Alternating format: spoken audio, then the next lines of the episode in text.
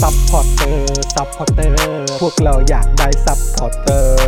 supporter supporter พวกเราอยากได้ supporter ไม่มีเงินก็ไม่เป็นไร แต่ถ้ามีเงิน สมัคร supporter supporter supporter พวกเราอยากได้ supporter supporter supporter พวกเราอยากได้ supporter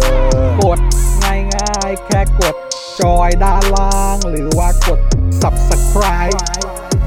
ไปด้วยสมัครกันหน่อย supporter supporter พวกเราอยากได้ supporter supporter supporter พวกเราอยากได้ supporter supporter supporter พวกเราอยากได้ supporter supporter supporter พวกเราอยากได้ supporter supporter membership สมัคร supporter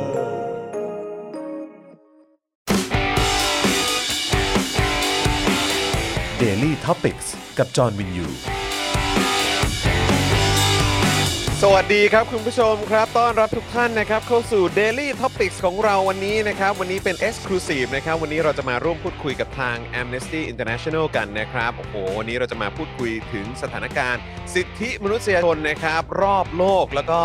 ที่สำคัญมากๆ ก็คือสถานการณ์ในเมืองไทยนั่นเองนะครับว่าเป็นอย่างไรบ้าง แล้วก็หลายคนก็คงอยากจะฟังนะครับว่า เออ ตอนนี้เนี่ยทาง Amnesty International เนี่ยเอ่อมีความเห็นความรู้สึกอย่างไรบ้าง กับการที่มีการ เอ่อรวบรวมรายชื่อ หรือว่ามีการมีเสียงมานะครับว่าอยากจะขับแอมเนสตี้ออกจากประเทศไทยไปเนี่ยเอ๊ะเขามีความเห็นมีความรู้สึกอย่างไรกันบ้าง เดี๋ยวลองมาฟังกันดูนะครับ วันนี้ก็ทักทายคุณผู้ชมด้วยนะครับ มีใครมาแล้วก็ทักทายเข้ามาได้ สวัสดีคุณ FKFT นะครับ สวัสดีจ้านะครับ คุณสทายูนะครับสวัสดีครับ คุณศิรภพสวัสดีครับผมนะฮะเรามาเจอกันนะครับในช่วงบ่ายโมงวันนี้นะครับมาเร็วกันนิดนึงนะครับเดี๋ยวช่วงเย็น5โมงเย็นเป็นต้นไปเดี๋ยวมาเจอกันกับ Daily Topics ได้นะครับ เย็นนี้ก็จะได้เจอกับผมนะครับเดอะเจนักษรนนะครับก็คือคุณปาล์มกับคุณไทนี่นะครับแล้วก็วันนี้อีกหนึ่งความพิเศษก็คือเราอยู่กับอาจารย์แบงค์มองบนถอนในใจไปพลางๆด้วยนะครับอาจารย์แบงค์ทักทายหน่อยสิ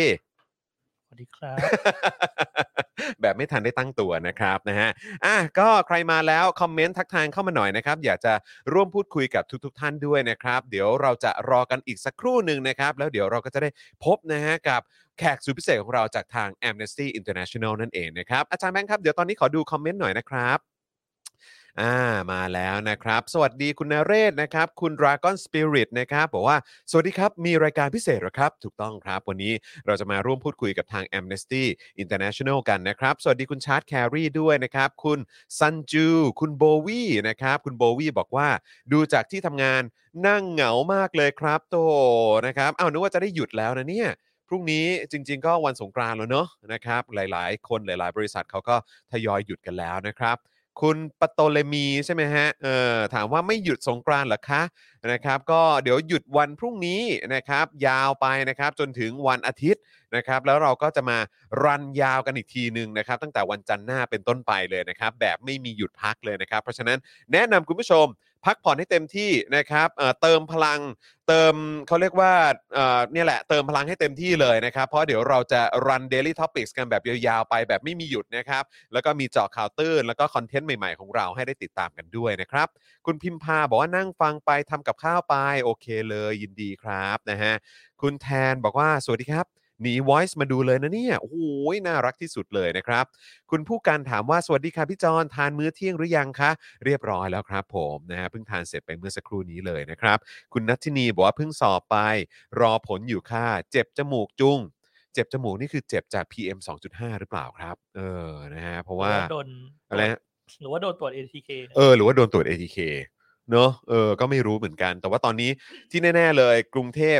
แย่มากครับ PM 2.5 หนักหน่วงมากน่าน่าเป็นห่วงประชาชนในกรุงเทพ แล้วก็ที่ผมห่วงเป็นพิเศษเลยก็คือเด็กๆ นั่นเองนะครับ โดยเฉพาะลูกๆนะครับ คนในเอ่อเด็กๆอะเออนะฮะทั้งหลายเนี่ยที่ต้องมาเผชิญกับอะไรแบบนี้นะครับ คุณแพมบอกว่าสงกรานต์โคราชปีนี้เงียบเหงามากครับพี่จอนเพราะอะไรครับ เพราะอะไรคือเพราะโควิดเอ่อเพราะโควิดด้วยหรือเปล่า หรือว่าเพราะเรื่องของเศรษฐกิจเรื่องของเอ่อคือสภาพ บรรยากาศอะไรต่างๆ คือมันไม่เอื้อให้คนออกมาเล่นกันหรือเปล่าครับ หรือว่ามีกฎกติกาอะไรมาแบบโหดๆหรือเปล่าครับ คุณนัทธินีบอกว่า ATK swap ค่ะ อ๋อโอเคครับ ผมก็ระวังหน่อยนะครับ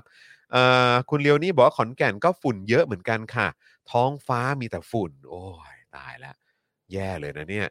จริงครับเมื่อคืนคิดว่าหมอกที่ไหนได้ฝุ่นหนาเลยคุณนิวบี้คุณนิวบี้บอกมานะครับ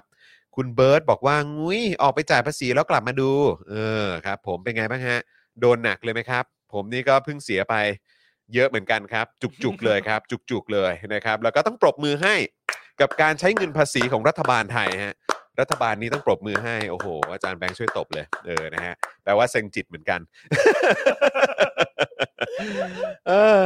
คุณพิรพลโดนใบแดงคือยังไงฮะฮะโดนใบแดงเหรอฮะ โดนใบแดงนี่คือเกณฑ์ทหารหรือเปล่าฮะ โดนใบแดงนี่คือโดนเกณฑ์ทหารเหรอครับ หรือว่าโอ้โดนสองเม็ดหรือว่ายังไงฮะ คือคืออะไรฮะ ยังไงครับ คุณพิรพลบอกด้วยนะ สวัสดีคุณไมเคิลสวนเมธานนท์ด้วยนะครับนะฮะสวัสดีครับนะฮะเอ่อคุณอิชิบอกว่าเรื่องดีๆลาบานมอบให้ครับ อันนี้คือหมายถึงเรื่องการเสียภาษีใช่ไหมครับ นะครับ คุณทัชพันธ์บอกว่าใส่แมสเล่นน้ำไม่ได้ไหมอ๋อครับ ผม โอ้ยตายแล้วนะครับ คุณพิรพลบอกว่าใช่ครับผลัดสองครับ เนี่ยแหละครับ อันนี้ก็คือสิ่งที่เราเป็นห่วงนะครับนะฮะคือนอกจากจะเสียโอกาสชีวิตแล้วเนี่ยนะครับ ก็ยังต้องเข้าไปเสี่ยงกับอะไรก็ไม่รู้นะครับ คือเราเข้าไปเนี่ยจะมีชีวิตรอดกลับมาหรือเปล่า หรือว่าสภาพร่างกายจะกลับมาแบบร้อยเปอร์เซ็นต์เหมือนเดิมหรือเปล่าก็น่าเป็นห่วงนะครับ คุณเดฟบอกว่าปังปีนาศครับคุณจรหมายถึงเอ่อสถานการณ์สิทธิมนุษยชนในไทยหรือว่าทั่วโลกครับเออนะแชร์มาได้นะครับ เดี๋ยวอีกสักครู่หนึ่งเราจะคุยกับทาง Amnesty International นะครับนะฮะคุณจูนบอกว่าคิดไรมาอะไรนะครับเมื่อกี้ขอดูนิดนึงคิดไรมา 5 ปีเราก็เป็นประเทศเจริญแล้วอ๋อคือยังไงนะฮะคิดอะไรมากหคิดอะไรเปล่มาก อีก 5 ปีเราก็เป็นประเทศเจริญแล้วอะไรอย่างเงี้ยเหรอครับเออนะครับเอ่อ อ่าเดี๋ยวขอดูด้านล่างนิดนึงนะครับอ่าพี่จองครับสรุปเกี่ยวกับประเทศจีน ติดโควิด เรื่องล็อกดาวน์แย่งอาหารเหมือนงานชิงเปรตเลย เออครับผมเมื่อวานนี้ก็เพิ่งรายงานไปในใน Daily Topics นะครับ มาพูดกันไปนะครับ สถานการณ์ที่เกิดขึ้นในเซี่ยงไฮ้ใครที่อยากจะติดตามความเข้มข้นนะฮะจากมุมมองของ ผู้เชี่ยวชาญ อย่างอาจารย์วาสนาวงสุรวัตรเนี่ยเดี๋ยวติดตามกันได้วันจันทร์นะครับวาสนาอารวาสนะครับเดี๋ยวเราจะมาพูดคุยกันเกี่ยวกับประเด็นนี้อย่างแน่นอนนะครับกับสถานการณ์ในจีนนะครับกับการที่เขามุ่งมั่นจะเป็นซีโร่โควิดนะครับแล้วก็เรื่องราวของความมั่นคงทางอำนาจของสีจิ้นผิงด้วย อันนี้ก็คงจะเป็นประเด็นที่หลายคนก็อยากจะฟังกัน เพราะว่ากำลังจะครบรอบ 10 ปีนะฮะในการออยู่ในอำนาจของสีจิ้นผิงแล้วต้องมาลุ้นกันนะครับว่าสีจิ้นผิงเนี่ยเขาจะได้ต่อหรือเปล่า นะครับเพราะว่าจริง ๆ แล้วมีการแก้กฎหมายแล้วนะครับ ให้เขาสามารถเป็นประธานาธิบดีไปได้เรื่อยๆนะครับเออนะฮะพนาท่านสีนะครับเออเข้าเออเข้าไปเหมือนทาสนะครับอันนี้หมายถึงเกณฑ์อาหารหรือเปล่า คุณสุรเชษฐ์บอกว่าทุกวันนี้ยังคิดอยู่เลยไปเสี่ยงติดตอนไหนเออครับผคุณมสุรเชษฐ์เมื่อกี้แจ้งมาว่าติดโควิดเอาติดเหมือนกันเหรอครับ โอ้ยคุณสุรเชษฐ์ยังไง ขอให้หายไวๆนะครับ แล้วก็หวังเป็นอย่างยิ่งเลยนะครับ ว่าจะไม่มีเอ่อไม่ไม่มีอาการที่มันรุนแรงมากจนเกินไป ฉีดวัคซีนแล้วเนอะเออนะครับ น่าจะฉีดวัคซีนแล้วนะครับ เชื่อว่าไม่น่าจะอาการรุนแรงมากเนอะนะครับ เป็นห่วงนะครับ คุณอลันบอกว่าจ่ายภาษีเยอะกว่าคนปกติ เพราะเงินได้เป็นคริปโตเก็บโหดมากครับ เออโอ้โหอ๋อโอ้โห เฮ้ย จริงเหรอนี่ สุดยอดเออ รายได้เป็นคริปโตเหรอฮะ เออ ยอดครับ เฮ้ย เออ คุณสุทธาสินีบอกว่ารอฟังนะครับอ่าเดี๋ยวอีกสักครู่หนึ่งนะครับ เดี๋ยวอีกประไม่ไม่น่าจะเกิน 5 นาทีเดี๋ยวจะคุยกันนะครับ ยังไงก็ฝากคุณผู้ชมนะครับอ่าช่วยกันกดไลค์แล้วก็กดแชร์กันด้วยนะครับ คลิปนี้จะได้กระจายไปในวงกว้างมากยิ่งขึ้นนะครับ คนจะได้มาฟังกันเยอะๆนะครับ ว่าสถานการณ์สิทธิมนุษยชน โดยเฉพาะในประเทศไทยเนี่ยเป็นอย่างไรบ้างจากมุมมองของ Amnesty International นะครับอันนี้ก็ถือว่าเป็นอีกหนึ่งองค์กรนะครับที่ให้ความสำคัญกับเรื่องนี้ แล้วก็ติดตามเรื่องนี้มาอย่างยาวนานทั่วโลกและโดยเฉพาะในเมืองไทยด้วยนะครับคุณดาร์กบอกว่าว่าแต่ทำไมวันนี้มาเร็ว อันนี้เป็นเทปพิเศษนะครับที่เรามาเจอกันในช่วงบ่ายวันอังคารแบบนี้นะครับ แล้วก็เดี๋ยวช่วง5โมงเย็นเดี๋ยวเรามาเจอกันกับ Daily Topics ก็คือรายการปกติของเรานะครับนะฮะหลายๆ คนก็กำลังให้กำลังใจหลาย ๆ ท่านที่ติดโควิดกันอยู่นะครับ ยังไงก็หายเร็ว ๆ นะครับ ขอให้หายไว ๆ เลยนะครับ คุณชาร์ตบอกว่าหน้าบ้านผมระยองไม่รู้ใครมาเปิดโรงแรม ปิดอะไรนะฮะปิดถนน กันไปฝั่งหนึ่งอ๋อเหรอครับอ๋อเออไม่แน่ใจเหมือนกันนะครับอะโอเคนะครับ คุณผู้ชมใครมาแล้วก็อย่าลืม support พวกเราได้นะครับ ผ่านทางการเป็น member และ supporter ทั้งทาง YouTube แล้วก็ Facebook นั่นเองนะครับ แล้วก็นอกจากนี้ก็ยังสามารถเติมพลังสนับสนุนการผลิต content ของเราได้ ผ่านทางบัญชีกสิกรไทย 0698975539 หรือสแกน QR Code ก็ได้นะครับ คุณชัดชดาวุฒิหรือเปล่าผมไม่แน่ใจออกเสียงถูกหรือเปล่านะครับ บอกว่าพี่จอห์นครับเขารับทหารเกณฑ์แต่ละปีไปเยอะๆทำไมล่ะครับ ผมอยากรู้ในเมื่อเรามีกองกำลังทหารที่เยอะเกินความจำเป็นครับก็นั่นสิครับ จะเอาไปทำไมครับ แล้วก็เออผมก็คิดว่าจะเป็นพรรคการเมืองไหนก็ตามนะครับ ที่สนับสนุนเรื่องของการยกเลิกการเกณฑ์อาหารนะครับนะฮะเราก็ควรจะสนับสนุนเขาด้วยนะครับ เพราะว่าอันนี้มันก็เป็นสิ่งที่ มันเป็นช่องทางอย่างหนึ่งที่เราตั้งคำถามเกี่ยวกับเรื่องของความโปร่งใสนะครับ แล้วก็ที่สำคัญที่สุดก็คือความปลอดภัยของประชาชนที่เข้าไปอยู่ในวังวนนี้นะครับนะฮะคุณศิรภพบอกว่าโปรยดาวให้แล้วนะครับ ด้วยความเสน่หา โอ้ยเลิฟเลยนะครับขอบคุณมากนะครับนะฮะคุณกิติภูมิบอกว่าเรื่องเกณฑ์ทหารไม่ใช่แค่ จะต้องไปเจอกับเรื่องละเมิดสิทธิ์ แต่อีกเรื่องที่น่าเสียดายคือค่าโอกาสทางเศรษฐกิจครับ เสียเวลาเอาเวลาไปทำมาหากินดีกว่า ยิ่งคนที่อายุน้อยใช่ไหมครับ ที่น่าจะเป็นช่วงในวัยสร้างตัว อันนี้เห็นด้วยมากๆครับร้อยเปอร์เซ็นต์เลยครับ มันเป็นเรื่องที่คือมันประเทศนี้ไม่ได้มีความจำเป็นที่จะต้องมีการเกณฑ์อาหารเลยนะครับ เราไม่ได้อยู่ในภาวะสงครามนะครับ แล้วก็เอาตรงๆประเทศเราอะลบกับใครก็ผมไม่มีความรู้สึกว่าจะชนะนะฮะนะฮะเพราะว่าดูอย่างรัสเซียเนี่ยเออนะฮะกับช่วงกับการเป็นรัฐที่ก็เป็นรัฐเผด็จการด้วย แล้วก็มีเรื่องของการคอร์รัปชันสูงนะครับ ผลที่ออกมาจากการในเรื่องของการไปรบกับยูเครน ก็เป็นหนึ่งอย่างที่แสดงให้เห็นถึงความสนิมที่เกาะอยู่ในโครงสร้างของกองทัพรัสเซียนะครับที่เต็มไปด้วยคอร์รัปชันที่ทำให้ประสิทธิภาพและก็คุณภาพของกองทัพก็ แย่ครับแล้วก็ไม่มีคุณภาพศักยภาพก็ไม่ได้ยิ่งใหญ่ขนาดนั้นนะครับนะฮะก็คือเป็นเป็นภาพที่ถูกสร้างขึ้นมา แต่ว่าข้างในนี่เต็มไปด้วยคอร์รัปชันเต็มไปหมดเลย บ้านเราก็คงไม่ได้ต่างกันนะครับเพราะฉะนั้นพอถึงเวลาปุ๊บถ้าจะต้องมีการรบหรือว่าทำศึกสงครามนี่ค่อนข้างจะให้คะแนนลำบากนะครับกับกองทัพบ้านเรานะครับเพราะช่วงที่ผ่านมาก็เห็นแต่อะไรที่ซื้อมาแล้วก็มีแต่ปัญหาทั้งนั้นเลยนะครับอ่าโอเคนะครับ อะคิดว่าคุณผู้ชมน่าจะมากันพอสมควรแล้วนะครับ เราเริ่มรายการมาประมาณ 10เกือบจะ 15 นาทีแล้วนะครับนะฮะเพราะฉะนั้นเดี๋ยวเราจะมาเริ่มพูดคุยนะครับกับทาง Amnesty International ประเทศไทยกันนะครับ เพราะฉะนั้นคิดว่าตอนนี้แขกของเราน่าจะพร้อมแล้วนะครับ เดี๋ยวขอเออ ดูความพร้อมนิดนึงนะครับ ต้องดูว่าเอ๊ะเปิดกล้องหรือยังเอ่ยนะครับอ่าเดี๋ยวอีกสักครู่หนึ่งน่าจะมาแล้วอ่ามาแล้วนะครับ เพราะฉะนั้นเดี๋ยวเราต้อนรับเลยดีกว่านะครับ ผู้อำนวยการ Amnesty International ประเทศไทยนะครับ คุณปียนุชโคตรสารนั่นเองครับ สวัสดีครับ สวัสดีค่ะ สวัสดีครับผมอ่าเดี๋ยวรบกวนต้องเปิดไมค์นิดนึงนะครับ ไม่รู้กดมิวอยู่หรือเปล่าปึ๊บสวัสดีครับ สวัสดีครับ เหมือนเสียงเปิดแล้วค่ะเอ๊มาแล้ว สวัสดีครับ สวัสดีครับ กลับมาเจอกันอีกครั้งหนึ่งนะครับ แต่วันนี้เราอยู่กันห่างไกลนิดนึง ปกตินี่เอ่อตอนคราวก่อนที่เรามีโอกาสได้เจอกัน ก็นั่ง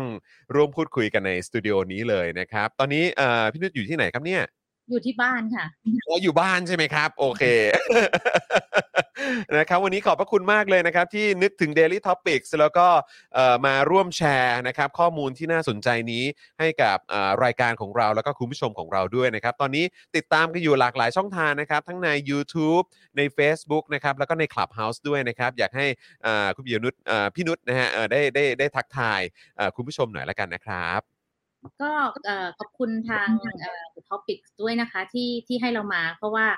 เอ่อเราก็เป็นแฟนของวาสนาอารวาสมาตลอดนะคะ วันนี้ก็เป็นขอเป็น Amnesty อารวาสบ้างนะคะ ยินดีครับอยากเห็น Amnesty อารวาสบ้างครับ เพราะว่าที่ผ่านมาจะเห็น Amnesty แบบว่าเอ่อมาแบบเอ่อน่ารักน่ารักใจดีใจดีเนื้อเป็นตัวอะไรอย่างเอเงี้ยค่ะ้ยใช่นะครับ วันนี้มาอารวาสเอาให้เต็มที่เลยครับ เอาให้เต็มที่เลยค่ะก็ไม่รู้จะ เขาจะเพิ่มรายชื่อจากหนึ่งล้านเป็นสองล้านหรือเปล่านะคะไล่จากนอกประเทศก็ต้องรอดูค่ะโอ้ยเดี๋ยวต้องนนี้ไม่ได้ชวนว่าให้เพิ่มนะคะ แต่ว่าอ๋อก็ครับผมนานๆออกทีอ๋อฮะเดี๋ยวเดี๋ยวต้องไปคัดกรองด้วยครับว่าร้านชื่อนี่มันถึงร้านชื่อจริงหรือเปล่าฮะใช่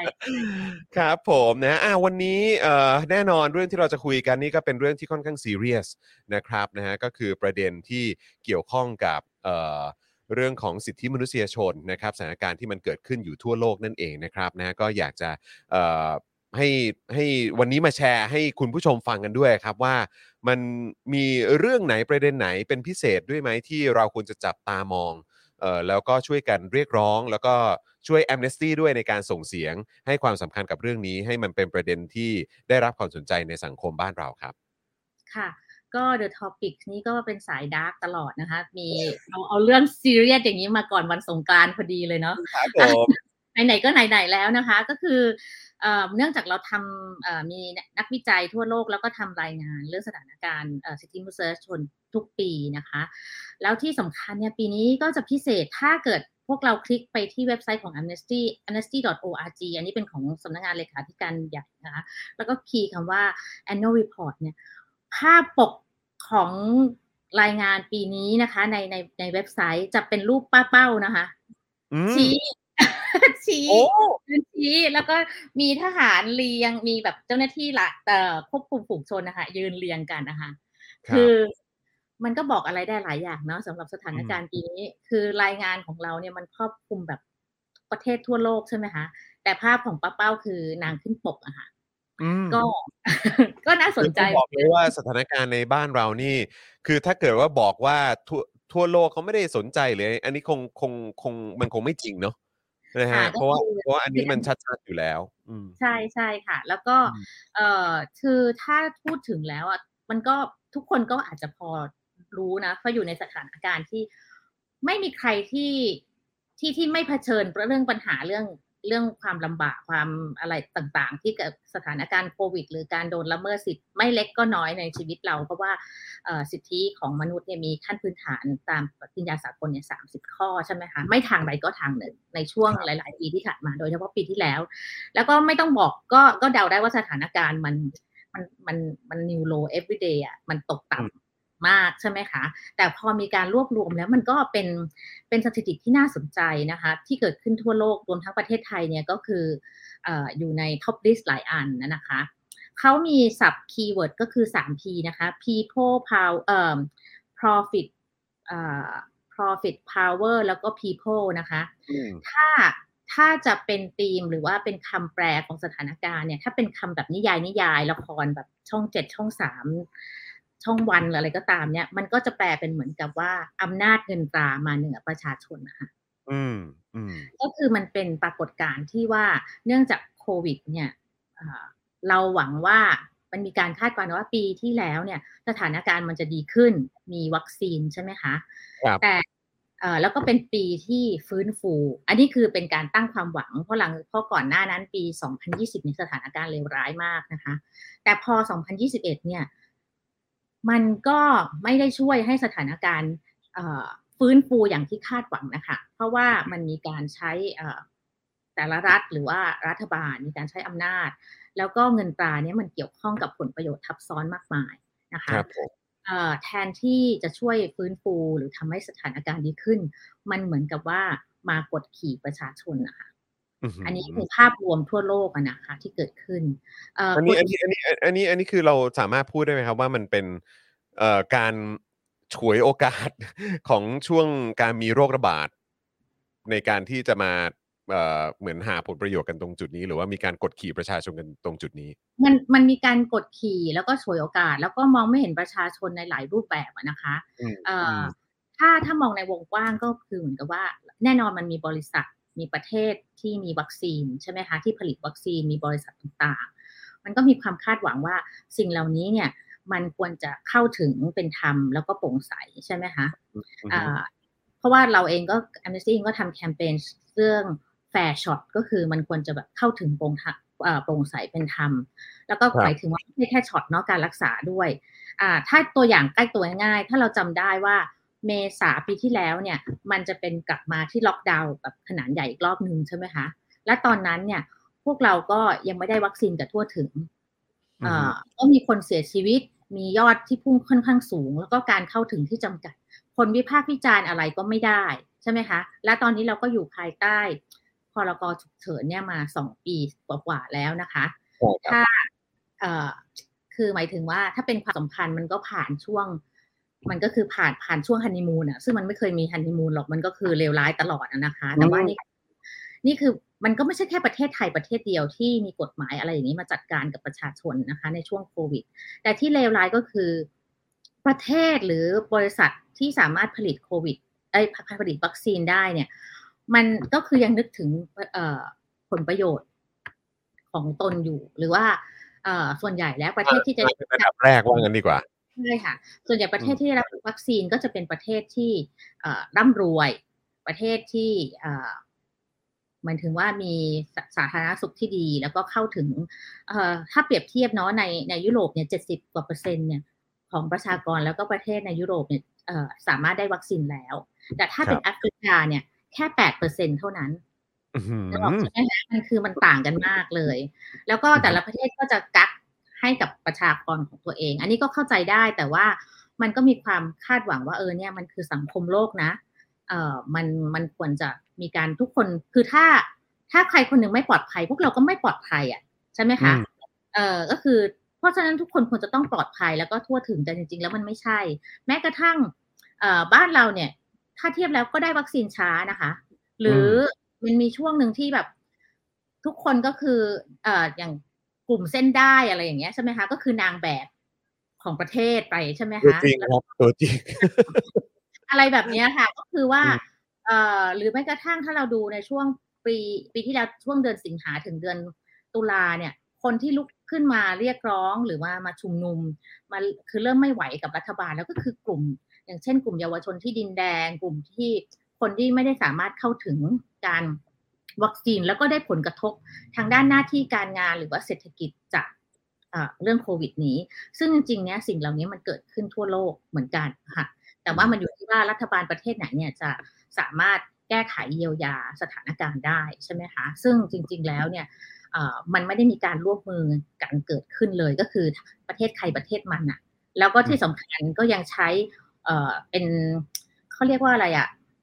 เป็นข้อแก้ไม่ใช่ว่าข้อแก้ตัว ข้ออ้างว่าจะต้องปิดพรมแดนนึกออกใช่ไหมคะอืมพรมแดนเนี่ย มันก็จะมีปัญหาตามมาตอนนี้ก็คือหลาย ๆ มันก็จะมีคนที่เป็นผู้อพยพผู้ลี้ภัยจากสถานการณ์ต่าง ๆ ที่เกิดขึ้นของบ้านตัวเอง ก็คือเอ่อค้างเติ่งอยู่ ไม่ว่าจะเป็นค้างเติ่งหลบตามตะเข็บชายแดนหรือว่าหลบหนีต่างๆ โดนอยู่ในที่กักตัวแล้วก็อยู่ในเอ่อศูนย์อพยพอะค่ะ เต็มไปหมดเลยทั่วโลกอะไรอย่างเงี้ยค่ะ เป็นหลายล้านอ่าในช่วงโควิดปี 2020 เนี่ย ตอนนั้นของใกล้ๆเราเนี่ยก็มีชาวโรฮิงญาซึ่งเอ่ออยู่บนเรือแล้วก็ลอยเอ่ออยู่คือไม่รู้จะไปไหนเพราะทุกคนก็กันหมด แล้วก็ใช้ข้ออ้างเรื่องโควิด เนี่ยค่ะอืมอ่ามันมันก็เป็นเทรนด์ของของของที่เกิดขึ้นทั่วโลกแล้วในขณะเดียวกันเนี่ยอ่าก็แต่ก็ไม่ได้สามารถที่จะลดหรือว่า จำกัดคนที่ลุกขึ้นออกมาเห็นต่าง แล้วก็เอ่อชุมนุมได้นะคะ ทั่วโลกอืมก็ยังมีการชุมนุมการเรียกร้องอะไรต่างๆ อยู่เอ่อมีหลายประเทศเลยนะคะ แบบเป็นหลักแปดสิบกว่าประเทศเนี่ยที่ที่แบบโดนปราบปรามอ่าโดยเจ้าหน้าที่รัฐเวลาออกมาชุมนุมด้วยซ้ำไป เราก็เป็นหนึ่งในนั้นนะคะ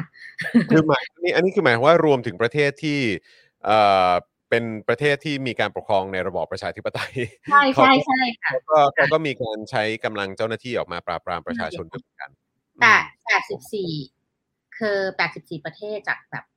ร้อยกว่าประเทศนะคะก็แต่อันนี้ก็คืออันนี้แต่อันนี้ก็คือต้องดอกจันใช่ไหมครับว่าอันนี้มันไม่ใช่สถานการณ์ปกติคือหมายความว่ามันเกิดขึ้นแบบนี้ แล้วก็มันพีคขึ้นไปสูงมากก็ด้วยสถานการณ์จากการมีโรคระบาดด้วย ใช่ค่ะ ด้วยจากการมีโรคระบาดแล้วก็นำไปสู่ ความถดถอยด้านเศรษฐกิจ การอืมไม่ดูแลของรัฐใช่ไหมคะครับแล้วก็ผมเอ่อหลาย ๆ อย่างเกิดขึ้นมันมีข้อจำกัดต่างๆเกิดขึ้นรวมทั้งเรื่องของการศึกษาด้วยอืมมันเด็กๆมันก็เลยไม่แปลกที่ที่มันมีผลกระทบกับประชาชนจนเขาลุกออกมาเอ่อเรียกร้องแล้วก็แสดงออก แล้วอันนี้แล้วก็ด้วยการที่มีโรคระบาดก็เลยใช้เรื่องของวิกฤตทางโรคระบาดเนี่ย เป็นข้ออ้างในการปราบปรามประชาชนว่างั้นดีกว่า ใช่ค่ะ เอาเป็นว่ามันไม่แปลกนะคะ ถ้าเราจะลุกขึ้นมา เรียกร้อง เพราะว่าเราก็มีหลายประเทศเขาเรียกร้องเหมือนกันใช่ไหมอืคะมก็ไม่ไหวอืมงั้นอยากครับให้เรารู้ว่าเรื่องนี้มันไม่แปลกถ้าเราออกมา บางทีก็จะมีคนไปด่าผู้ชุมนุมว่าโอ้โหโควิดขนาดนี้ไม่กลัวหรือไงถึงออกใช่มาเพราะ คือมันมันจะมีมันจะมองได้สองทางเลยก็คือหมายว่าคือคือจะมองมองได้สองทางอาจจะใช้คำนี้ไม่ถูกคือหมายว่า คือมันมันก็อาจจะมีคนที่มาพูดในทางกลับกันก็บอกว่าอ้าวเห็นไหมขนาดประเทศประชาธิปไตยประเทศอื่นเนี่ยเขายังปราปามประชาชนเลยอะไรแบบนี้แต่เราก็ต้องบอกเฮ้ยมันไม่ใช่นะก็คือว่าในเมื่อประชาชนได้รับผลกระทบ แล้วก็ในฐานะที่ประชาชนเป็นเจ้าของอำนาจอธิปไตยเป็นอ่าแบบเจ้าของประเทศอะเขาก็มีสิทธิ์ที่จะออกมาเรียกร้องตามสิทธิทางรัฐธรรมนูญได้ แต่ด้วยความที่มันมีโรคระบาดนี้เนี่ย รัฐเอ่อรัฐโดยส่วนใหญ่ก็จะใช้เรื่องของโรคระบาดเนี่ยเป็นข้ออ้างในการปราบปราม ผู้ที่เห็นต่างหรือว่าเอ่อค้านกับเอ่อสิ่งที่รัฐบาลกำลังทำเราสามารถพูดแบบนี้ได้ไหมฮะใช่ค่ะ แต่ว่าการปราบปรามมันก็มีหลายระดับนะคะ แล้วก็จริง ๆ แล้วเนี่ยตามกฎหมายระหว่างประเทศเนี่ยเอ่อรัฐสามารถใช้เอ่อใช้การปราบปรามการชุมนุมได้ แต่ว่าต้องมีสัดส่วน มีสัดส่วนแล้วก็สมเหตุสมผลนะคะ แล้วก็ไม่ใช่ คือมันก็ไม่ได้โหด คือมันใช้ใช้กำลังเข้ามาปราบปราม แต่ว่ามันก็จะมีไม่กี่ประเทศหรอกนะคะ หรือเท่าที่ฟังมาเนี่ย ก็มีประเทศไทยเนี่ยแหละค่ะที่มีจำนวนเด็กที่โดนหมายถึงว่าโดนปราบปรามจากการชุมนุมเนี่ยแล้วก็โดนคดีครึ่งร้ายแรงที่สุดนะคะของปีที่แล้วเนี่ยคือขึ้นอันดับต้นเลยนะคะ โอเค มันมีการลุกขึ้นมาชุมนุมการปราบปราม แต่ว่า แทบไม่มีประเทศไหนเลยนะคะ ที่มีเรื่องของว่าเด็กโดนขนาดนี้เท่ากับประเทศไทยเอ่อของปีที่แล้วอะค่ะ คือเราต้องต้องต้องต้องเข้าใจว่าในเทรนด์ช่วงสองปีที่ผ่านมาเนี่ย มีคนรุ่นใหม่ลุกขึ้นมาเรียกร้องสิทธิ์ต่างๆ มากขึ้นใช่ไหมคะครับเป็นแบบเป็นปรากฏการณ์ใหม่ของประเทศเลยเอ่อปีช่วงปีแรกเนี่ยก็อาจจะดูว่าเป็นเหมือนกับนักศึกษาใช่ไหมคะนักศึกษาครับเอ่อนักเรียนใช่ไหมคะ แต่ปีปีปีที่ผ่านมาเนี่ย คุณจะเห็นเลยว่าคนเกือบทุกกลุ่มออกมา คืออมไม่ใช่แค่นักศึกษา หรือคนที่อยู่ในสถาบันการศึกษา หรือเขาเรียกว่าปัญญาชนอะไรอย่างนั้นนะคะ คือเป็นกลุ่มชาวบ้านที่ลำบากก็ออกมาใช่ไหมคะ เช่น กลุ่มจันนะกลุ่มบางกลอย กลุ่มชนเผ่าใช่ไหมคะ หรือว่าเด็กเยาวชน มีเด็กๆ บางคนอายุแปดเก้าขวบมากับพ่อแม่ หรือบางคนมาเอง บางคนเลิกโรงเรียนแล้วก็เอ่อ มา บางคนก็อยากมาเห็น บางคนก็อยากมาดู แล้วก็ที่น่าเศร้าก็คือเป็นอยู่ในเรคคอร์ดสถานการณ์รายงานของประจำปีของเราก็คือ มีเด็กที่โดนยิงจากการที่ออกมาดูว่าเอออยากอยากมีประสบการณ์แล้วก็เห็นว่าการชุมนุมเป็นยังไง แล้ววันนั้นเป็นวันแรกที่เขาออกมาก็คือน้องวาริศศพน้อยใช่ไหมคะ ที่เขาโดนยิงครับจนแบบนี้ก็ยังไม่ได้มีการดำเนินคดีหรือทำอะไรที่มันก้าวหน้าขึ้นมาเลยนะคะอืมเอ่อถึงได้บอกว่า ใช่มันเป็นสิ่งที่เกิดขึ้นทั่วโลกคนออกมา เพราะฉะนั้นการที่คนออกมาเนี่ยมันไม่ใช่เรื่องเรื่องเรื่องเรื่องผิดหรือเรื่องแปลกใหม่ ทุกคนมีสิทธิ์ออกมาส่งเสียงถ้าเขาได้โดน ถ้าเขาโดนผลกระทบหรือเขาจะออกมาส่งเสียงเพื่อให้เกิดความเปลี่ยนแปลง แต่มันไม่คุแล้วก็การใช้กำลังควบคุมของรัฐเนี่ยมันทำได้ตามหลักมาตรฐานสากล โดยสมสัดสัดส่วนแล้วก็อ่าตามมาตรฐานสัดส่วนสัดส่วนแล้วก็มีเหตุมีผลนะคะอืมไม่ใช่ว่าอยู่ดีจะเอาน้ำแบบ ยิงเอ่อปล่อยน้ำได้ หรือว่าไม่ใช่อยู่ดีคุณจะใช้กระสุนยางได้ อย่างที่เจอคุณจรจำได้ว่าปีนั้นเนี่ยเราเราคุยกันหลังจากเหตุการณ์ที่มีน้ำยิงน้ำที่แยกปทุมวันวันครั้งแรกอ่าใช่นะผสมสารเคมีอะไรต่างๆด้วยตอนเอนั้อนอะเออตอนนั้นคือแบบคุยกันว่าเออมันตามหลักมาตรฐานสากลอะไรไหมอะไรใช่ไหมคะอืมจนตอนนี้ผ่านมาเป็นปีแล้วคือ อันนั้นคือแบบกลายเป็นเรื่องที่ซอฟที่สุด ซึ่งมันน่าเศร้าไหมอะ เพราะว่าสิ่งที่เกิดขึ้นมันแบบมันนิวโร everyday อะค่ะก็คืออันนี้ก็คือถึงขั้นแบบอ่าทีบตกรถมอไซค์หรือว่าใช้กำลังหรือว่าคุกคามหลากหลากหลายรูปแบบค่ะ ซึ่งเราไม่รู้เลยว่าสถานการณ์ต่อไปมันจะยังเลวร้ายแค่ไหนเพราะที่เราเห็นนี่มันก็เลวร้ายแย่แล้วอะค่ะ แต่ว่ามันพัฒนาขึ้นพัฒนาขึ้น เยอะไปทุกทีอะค่ะ อย่างปีอืมที่แล้วเนี่ย แค่หนึ่งปีที่ผ่านมาใช่ไหมคะเอ่อ ทาง Mob Data หรือผู้สังเกตการชุมนุมกับ Amnesty กับ ILO ทำด้วยกันเนี่ยก็คือพันห้าร้อยกว่าการชุมนุมนะคะอืมหนึ่งปีหนึ่งสามพันหนึ่งพันห้าร้อยกับการชุมนุมเลยนะฮะใช่ใช่ค่ะ แล้วก็พอโอ้พอเป็นจำนวนพันพันกว่าการชุมนุมใช่ไหมคะแน่นอนก็มีคนโดนคดีโดนจับจำนวนที่สูงเป็นหลักพันใช่ไหมคะครับโดนที่จับในนั้นก็จะมีเยาวชนเกือบสามร้อยคนที่โดนคดี ซึ่งมีแต่คดีแรงๆทั้งนั้นนะคะเอ่อช่วงก่อนหน้านี้แบบเป็นปีที่ผ่านเอ่อปีก่อนนู้นเนี่ยพอพพอน้องคนแรกได้คดีน้องคนแรกที่อายุต่ำกว่า18โดนคดีหนึ่งสองเนี่ยก็ว่าเป็นเรื่องที่แบบตกใจมากแล้ว แต่ปีที่แล้วก็คือจำเป็นจำนวนเยอะมากที่ได้ เหมือนกับแบบมันกลายเป็นเรื่องปกติทั้งๆทที่มันไม่ควรเนี่ยค่ะ มีทั้งหนึ่งสองหนึ่งหนึ่งหกเอ่อแล้วก็พรบคอม ใช่พรกอืมฉุกเฉินมีการเอ่อมีคดีที่เกี่ยวข้องกับการทำเอ่อทำลายทรัพย์เอ่อทรัพย์สินของรัฐบาล เด็กที่อายุที่น้อยที่สุดก็คือ10 11ถึง12 ขวบนะคะ ที่โดน แล้วก็มีเด็กผู้หญิงอายุ 14 ที่โดนด้วยนะคะ แล้ววันที่โดนควบคุมตัวเนี่ย คือเขาก็ไม่รู้ว่าเกิดอะไรขึ้นกับเขาหรือว่าเขาโดนปฏิบัติอย่างไรบ้างนะคะ ซึ่งสิ่งเหล่านี้มันเป็นสิ่งที่เกิดขึ้นปีที่แล้ว ซึ่งมันหนักมากๆนะคะ นี่ยังไม่รวมจำนวนเด็กๆที่ไม่ได้โดนคดีนึกออกใช่ไหมคะแต่ว่าต้องเอ่อโดนแบบเหมือนกับบาดเจ็บ หรือโดนจับ แล้วก็โดนไพร่ข้อมือด้วยเขาเรียกว่าอะไรอะที่มันเป็นพลาเอ่สอติกตัวตัวเคเบิลไทอืมใช่ค่ะ ตั้งแต่ห้าโมงถึงห้าทุ่มอย่างเงี้ยค่ะ ข้าวก็ไม่ได้กิน หรือว่าเอาจับไปรวมอยู่ในเอ่อ ที่คุมขังเดียวกันกับผู้ใหญ่อย่างเงี้ยค่ะอืมเออคือมันมันเห็นได้เลยว่าเอ่อถึงแม้หลาย ๆ ประเทศจะมีการชุมนุม แต่ว่าเห็นได้เลยว่าบ้านเราเนี่ย ไม่ได้มีมาตรการหรือรองรับหรือข้อเอ่อหรือการรับมือที่เห็นเรื่องของการปกป้องคุ้มครองเด็กที่ออกมาแสดงความเห็นต่าง หรือใช้สิทธิเรื่องของสิทธิพลเมืองและสิทธิทางการเมืองนะคะอืม คือคือคือรู้สึกแปลกใจตรงที่ว่าคือจริง ๆ แล้ว แล้วเอ่อผมเชื่อว่าอย่าง Amnesty หรือว่าเอ่อหน่วยหน่วยงานและองค์กรทางด้านสิทธิมนุษยชนเนี่ยก็จะมีรายงานเหล่านี้เนี่ยออกมาอยู่อย่างสม่ำเสมออยู่แล้ว แล้วก็มีมีความต่อเนื่องแบบนี้กันกันอยู่เรื่อย ๆ อยู่แล้วครับ แต่คือไอ้ไอ้ไอ้ที่ผมแปลกใจมากๆ อย่างที่ที่เมื่อสักครู่นี้เอ่อพี่นุชเล่าให้ฟังว่าเออแบบเนี้ยมีเยาวชนถูกจับ แล้วก็เอาไปขังรวมไว้กับผู้ใหญ่อะไรต่างๆ เหล่านี้ด้วยก็มีเนี่ยหรือว่าเรื่องของวิธีการ เเรื่องของวิธีการดำเนินการหรือว่าที่ปฏิบัติกับตัวผู้ผู้ที่ถูกจับหรือผู้ที่ถูกดำเนินคดีอะไรแบบนี้เนี่ย คือสิ่งเหล่านี้เนี่ยเราก็เราก็มีการพูดถึงแล้วก็มีการส่งเสียงออกผ่านทางสื่อ แล้วก็ในพื้นที่สาธารณะอยู่มาตั้งนานแล้วครับอย่างหน่วยงานที่เกี่ยวข้องโดยตรง อันนี้ผมคิดว่าก็น่าจะเป็นอย่างอย่างกระทรวงยุติธรรมอย่างเงี้ย คือเขาคือเขาไม่ได้มีการปรับหรือว่าไม่ได้มีการอัปเดตอะไรเลยเลยครับ หรือว่าคือคือคือคือมันเหมือนว่าเขายังใช้วิธีการปฏิบัติแบบเดิมๆอยู่ หรือว่าเพราะเขาเพราะเขาเพราะเขาไม่คุ้นเคยกับการที่มีผู้ชุมนุมเยอะขนาดนี้เขาเลยเขาเลยไม่มีความสามารถในการที่จะดำเนินการอย่างเป็นระบบ หรือว่ามีมีระบบที่มีที่ที่ดีกว่านี้ครับ คือจริง ๆแล้วเนี่ย พวกคือเราเขาเอทรางบใช่ไหมฮะอืมเขาทราบเขาก็น่าจะทราบเนอะเออแต่ อันนี้ขอสะท้อนให้ฟังในฐานะที่เราประสานงานต่างๆ แล้วก็เราเป็นหนึ่งในเอ่อองค์กรหลาย ๆ องค์กรที่ทำเรื่องในในม็อบมีเด็กอะนะคะครับเอ่อคือเบื้องต้นเนี่ยที่สุดเลยก็คือตอนแรกเนี่ยเราไปแจกไอ้ข้อมือใช่ไหมที่ที่ใส่ข้อมือในชุมนุมว่าคนนี้เป็นเยาวชนคนนี้ต่ำกว่าสิบห้าคนนี้ต่ำกว่าสิบแปดอย่างน้อยๆ เนี่ย เจ้าหน้าที่รัฐที่อยู่ในที่ชุมนุมจะต้องรู้เบื้องต้นเลยนะคะ จะต้องรู้ว่านั่นคือเด็ก พอเกิดอะไรขึ้นคุณต้องรู้ว่านี่คือเด็ก อืมอ่าซึ่งอันเนี้ยมันก็เป็นประโยชน์ในแง่ที่แบบว่าบางทีเจ้าหน้าที่พยาบาลหรืออะไรอย่างเงี้ยก็ยังช่วยได้หรือว่าเขาได้เข้าถึงได้อืมค่ะหรือว่าเด็กหลงทางหลงกับพ่อแม่อะไรเงี้ย แต่พอหลังๆ ต้นปีที่แล้วก็คือขนาดอาสาสมัครพยาบาลแพทย์ก็ยังโดนจับแล้วคุณจะไปพึ่งพาใครได้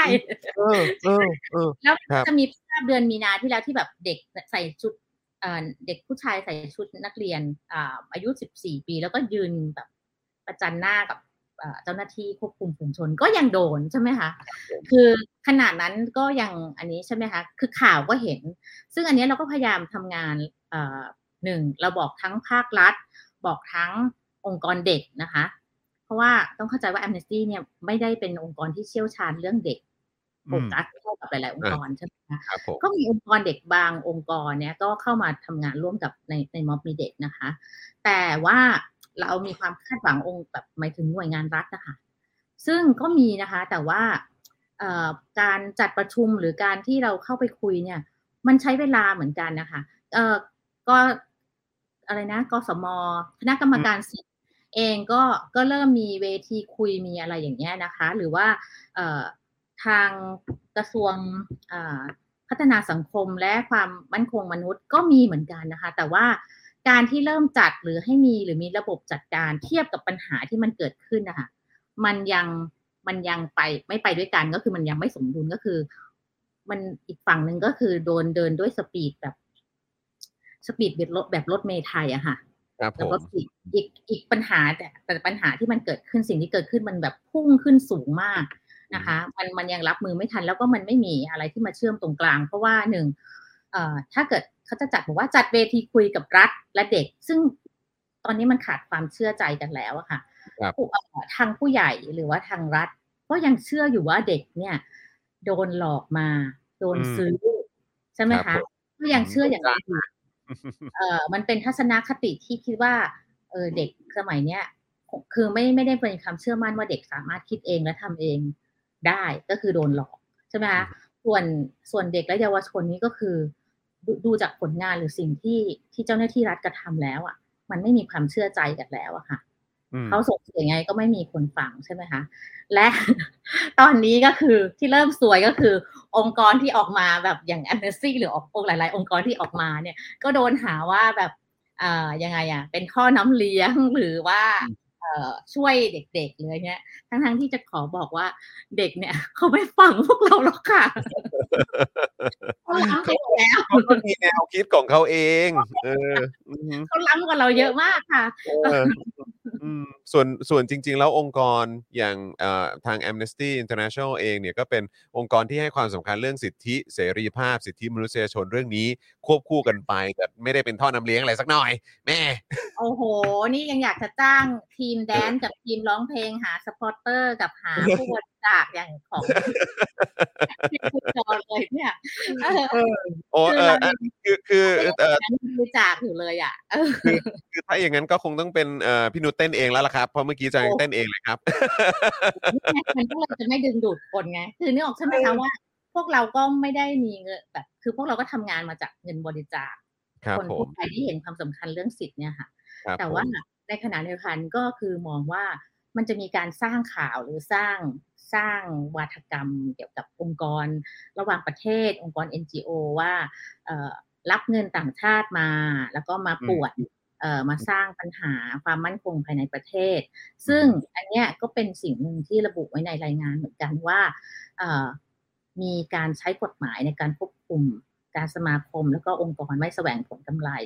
แล้วก็ ไม่ว่าจะเป็นสโมสรกลุ่ม หรืออะไรก็ตามที่แบบมีการรวมกันแล้วไม่แสวงผลกำไรอะค่ะ ซึ่งในในประเทศไทยก็มีมีการแบบส่งร่างเอ่ออืมกฎหมายเนี่ยอย่างรวดเร็วเลยนะคะ แบบอืมสปีดเลยอะ่ะเอออมเทียบกับพวกพรบต่อต้านการทรมานที่แบบผลักมาสิบกว่าปีแล้วเพิ่งเข้าสภาอย่างเงี้ยค่ะอืม แต่ว่าไอ้ไอ้ไอ้ไอ้พรบที่ควบคุมองค์กรไม่แสวงผลกำไรหรือว่ากลุ่มเนี่ยค่ะต่างๆ สโมสรแม้กระทั่งสโมสรฟุตบอลหรือบุ๊กคลับอะไรก็อาจจะโดนด้วยนะคะ คือถ้ามันแบบมาเกี่ยวข้องกับเรื่องของอาความศีลธรรมอันดี ความอืมมั่นคงอะไรอย่างเงี้ยค่ะ คุณก็อาจจะโดนซึ่งกว้างมากและและและและมันแปลว่าอะไรก็ไม่รู้ใช่เอซึ่งอซึ่งมันก็จะเป็นอะไรแบบเนี้ยค่ะ รวมทั้ง เอ่อเรามันก็จะมีวาทกรรมโจมตีองค์กรต่างๆ แต่ในขณะเดียวกันก็จะมีกฎหมายที่บอกว่าเออแบบไม่มาจัดการการการเหมือนกับพรบคอม หรืออกฎหมายที่มาจัดการการการเรื่องควบคุมข้อมูลการสื่อสารหรือข้อมูลต่างๆใช่ไหมคะแม้กระทั่งในประเทศอื่นก็มีนะคะ อย่างที่สิงคโปร์หรือก็มีการแบบปิดบล็อกมีเดียออนไลน์ที่แบบมีการเสนอข่าวหรืออะไรที่ต่อ ที่ท้าทายหรือเป็นเห็นต่างจากรัฐนะคะ ประเทศเราก็ไม่เข้าใจว่าเขาเลือกที่จะจัดการเอ่อคนที่โพสต์เห็นต่างรัฐบาล แต่ว่าไอ้พวกแบบ Facebook ที่เป็นแอคเคาท์แบบอวตารหรืออะไรต่างๆ ที่อืมออกมาโจมตีอะก็ก็ยังลอยนวลอยู่ใช่ไหมคะอืมเอ่อเราเราเองก็แบบไม่ไม่แน่ใจว่าอะไรเป็นบรรทัดฐานนะคะ แต่รู้แต่ว่าอันไหนที่มันดูแบบฟังดูระคายหู ของรัฐอืมแล้วก็ดูว่าจะเป็นภัยต่อความมั่นคงเนี่ย ก็คือจะจะจะ